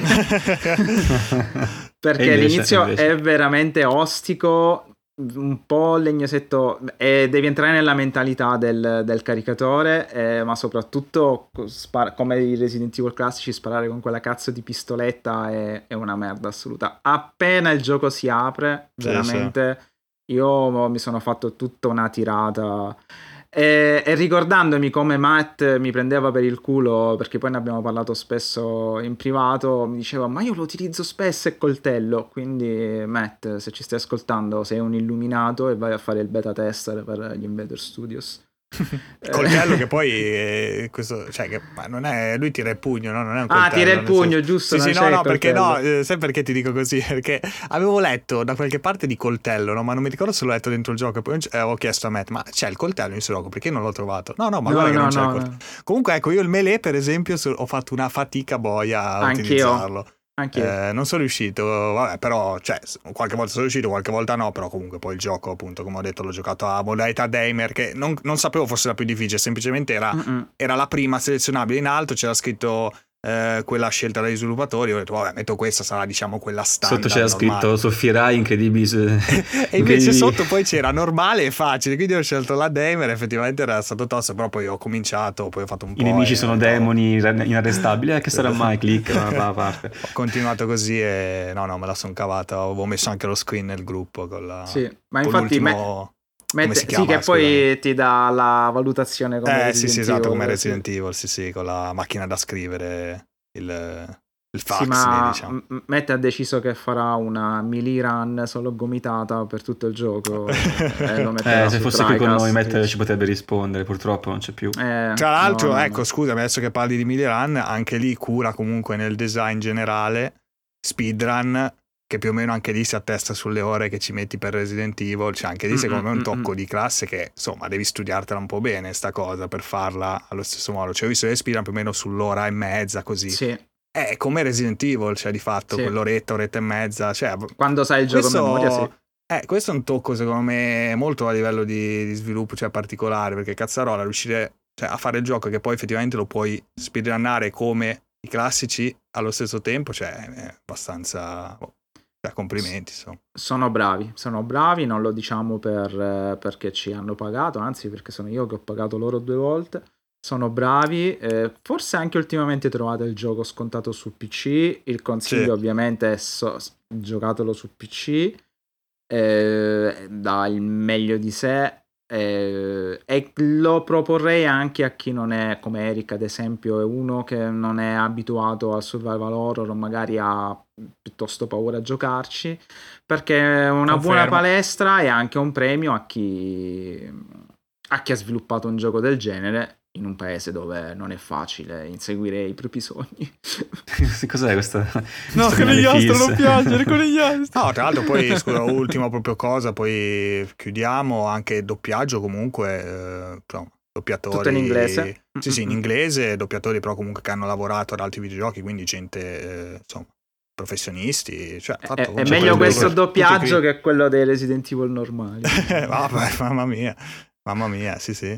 Ah, assolutamente. E poi fra i vari giochini, fra cui appunto anche lì sparare agli alci, trovare tutti gli indizi e le citazioni, bellissima l'idea, probabilmente perché ah, non avevano più spazio per scrivere tutti i testi ci sono gli indirizzi email dove andare a cercare tutti i file di testo, quindi la lore del gioco dal sito ah, ufficiale. È vero, è vero, hai ragione, sì. Ho mm. provato, devo ammettere che non ho capito come cercare, eh, però eh, c'è, è abbastanza figo. Cioè, c'è il sito praticamente del, della Hexacore, che è questa mm-hmm. società all'interno del sì. gioco, c'è il sito, quindi tu ti puoi cercare i file crypt che trovi nel gioco chiamati criptati, con un sì. numero, un codice, però effettivamente non, non sono ancora riuscito a a vedere comunque poi... Però sì, Io non l'ho fatto anche... perché... Molto carino anche quello, anche solo vedere il sito comunque è carino, mm-hmm. è sempre una cosa, no, uscire un po' dal gioco, rompere un po' la quarta parete è sempre divertente. Sì, e sappiate, ultima, ultimo consiglio per chi vorrà approcciarsi, non si può salvare quando si vuole, ma come Resident Evil dovete cercare le safe room.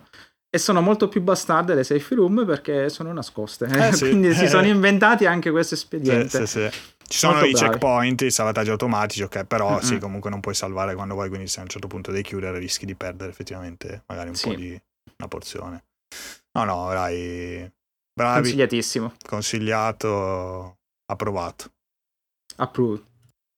Bene, bene. No, alla fine fa piacere. Io sicuramente, in realtà, se già probabilmente il pubblico che ci ascolta, se conosce più o meno eh, cosa gioco sa che non sono in generale appassionato degli horror, però vorrei farmi una cultura che mi permetta di non essere il classico ignorante eh, a cui piace o non piacciono le cose. Quindi in realtà partirò da Resident Evil, ma mi fa un botto piacere sapere che comunque c'è qualcosa, in, tra virgolette, in casa che poi uno può andare a recuperare, di, che può anche sentire un po' più vicino che in realtà con i videogiochi è una cosa che accade molto poco perché essendo proprio un medium così internazionale eh, chiunque da qualunque parte del mondo no, rilascia un videogioco spesso e volentieri neanche se sappiamo o comunque non è evidente capire no, da dove arriva un gioco, chi l'ha fatto, dove stanno, se c'è una locazione fisica. Eh, in realtà molto spesso tra l'altro escono giochi no, dalle tinte giapponesi che in realtà sono occidentali e o viceversa eh, che ci mettono un po' così eh, è, molto, è, un medium molto astratto rispetto alla localizzazione geografica in cui viene prodotto.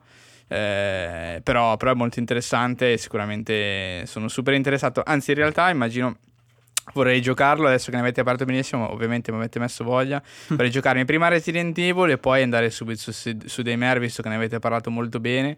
Vorrei veramente andare a vedere a mente fresca esattamente tra i due giochi.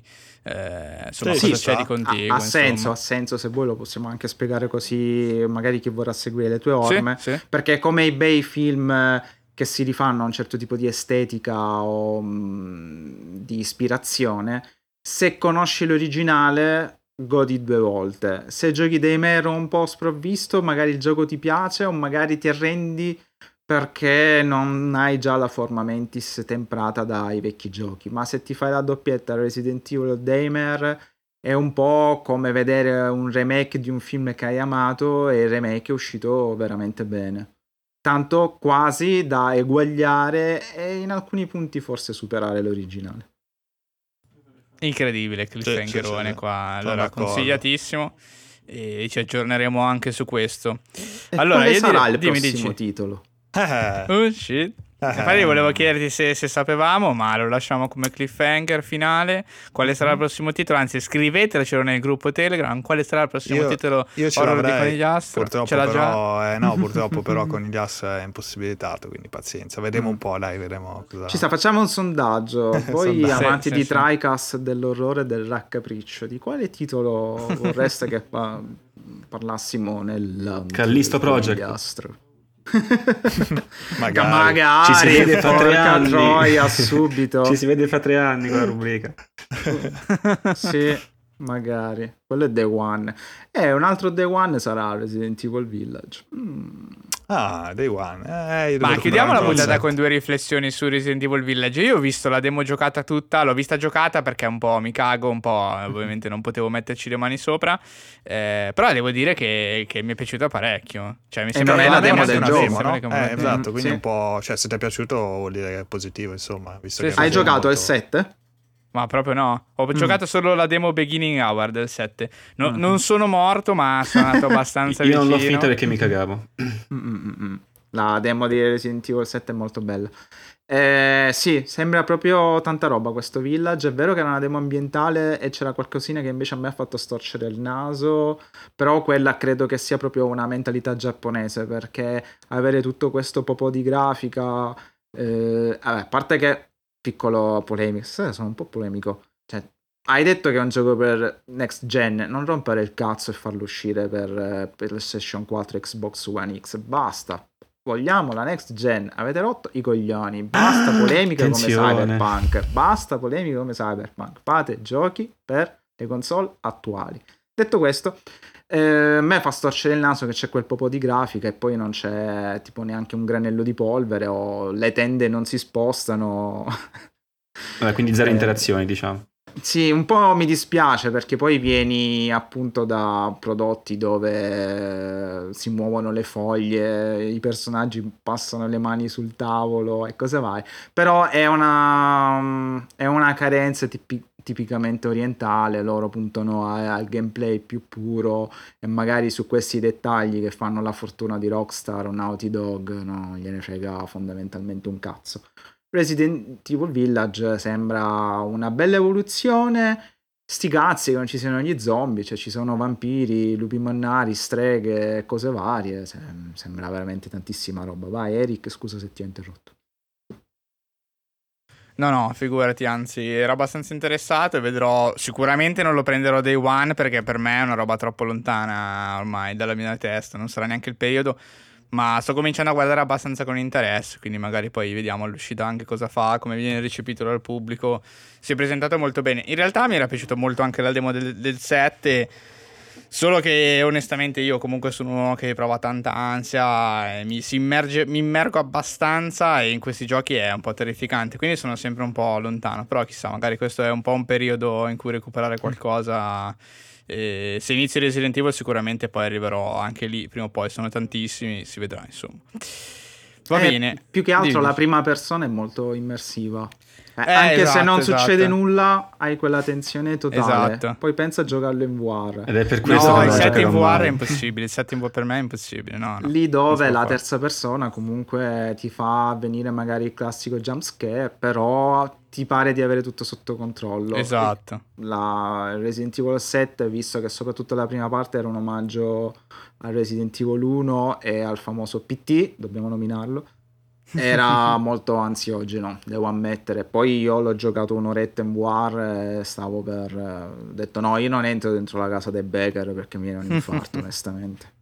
Eh, Però per l'otto mh, mm, potrei farci un pensiero. Guardalo, guardalo. Forse mm-hmm. su PSVR 2. Mm-hmm. Eh? Eh? Credo proprio che farò la mattata e quando uscirà comprerò la War 2. Penso proprio. Wow, è interessante, eh, War 2 effettivamente. Strano, con Astro non ho mai che... fatto acquisti pazzi, mai fatti. Sappiamo che i giochi diciamo grossi usciranno bene o male su console mm-hmm. molto più probabili rispetto magari al PC dove effettivamente abbiamo cioè sì. ce ne sono ma magari il titolo per dire Resident Evil 7 banalmente non c'è su PC esatto. che è un esatto. gran peccato mm-hmm.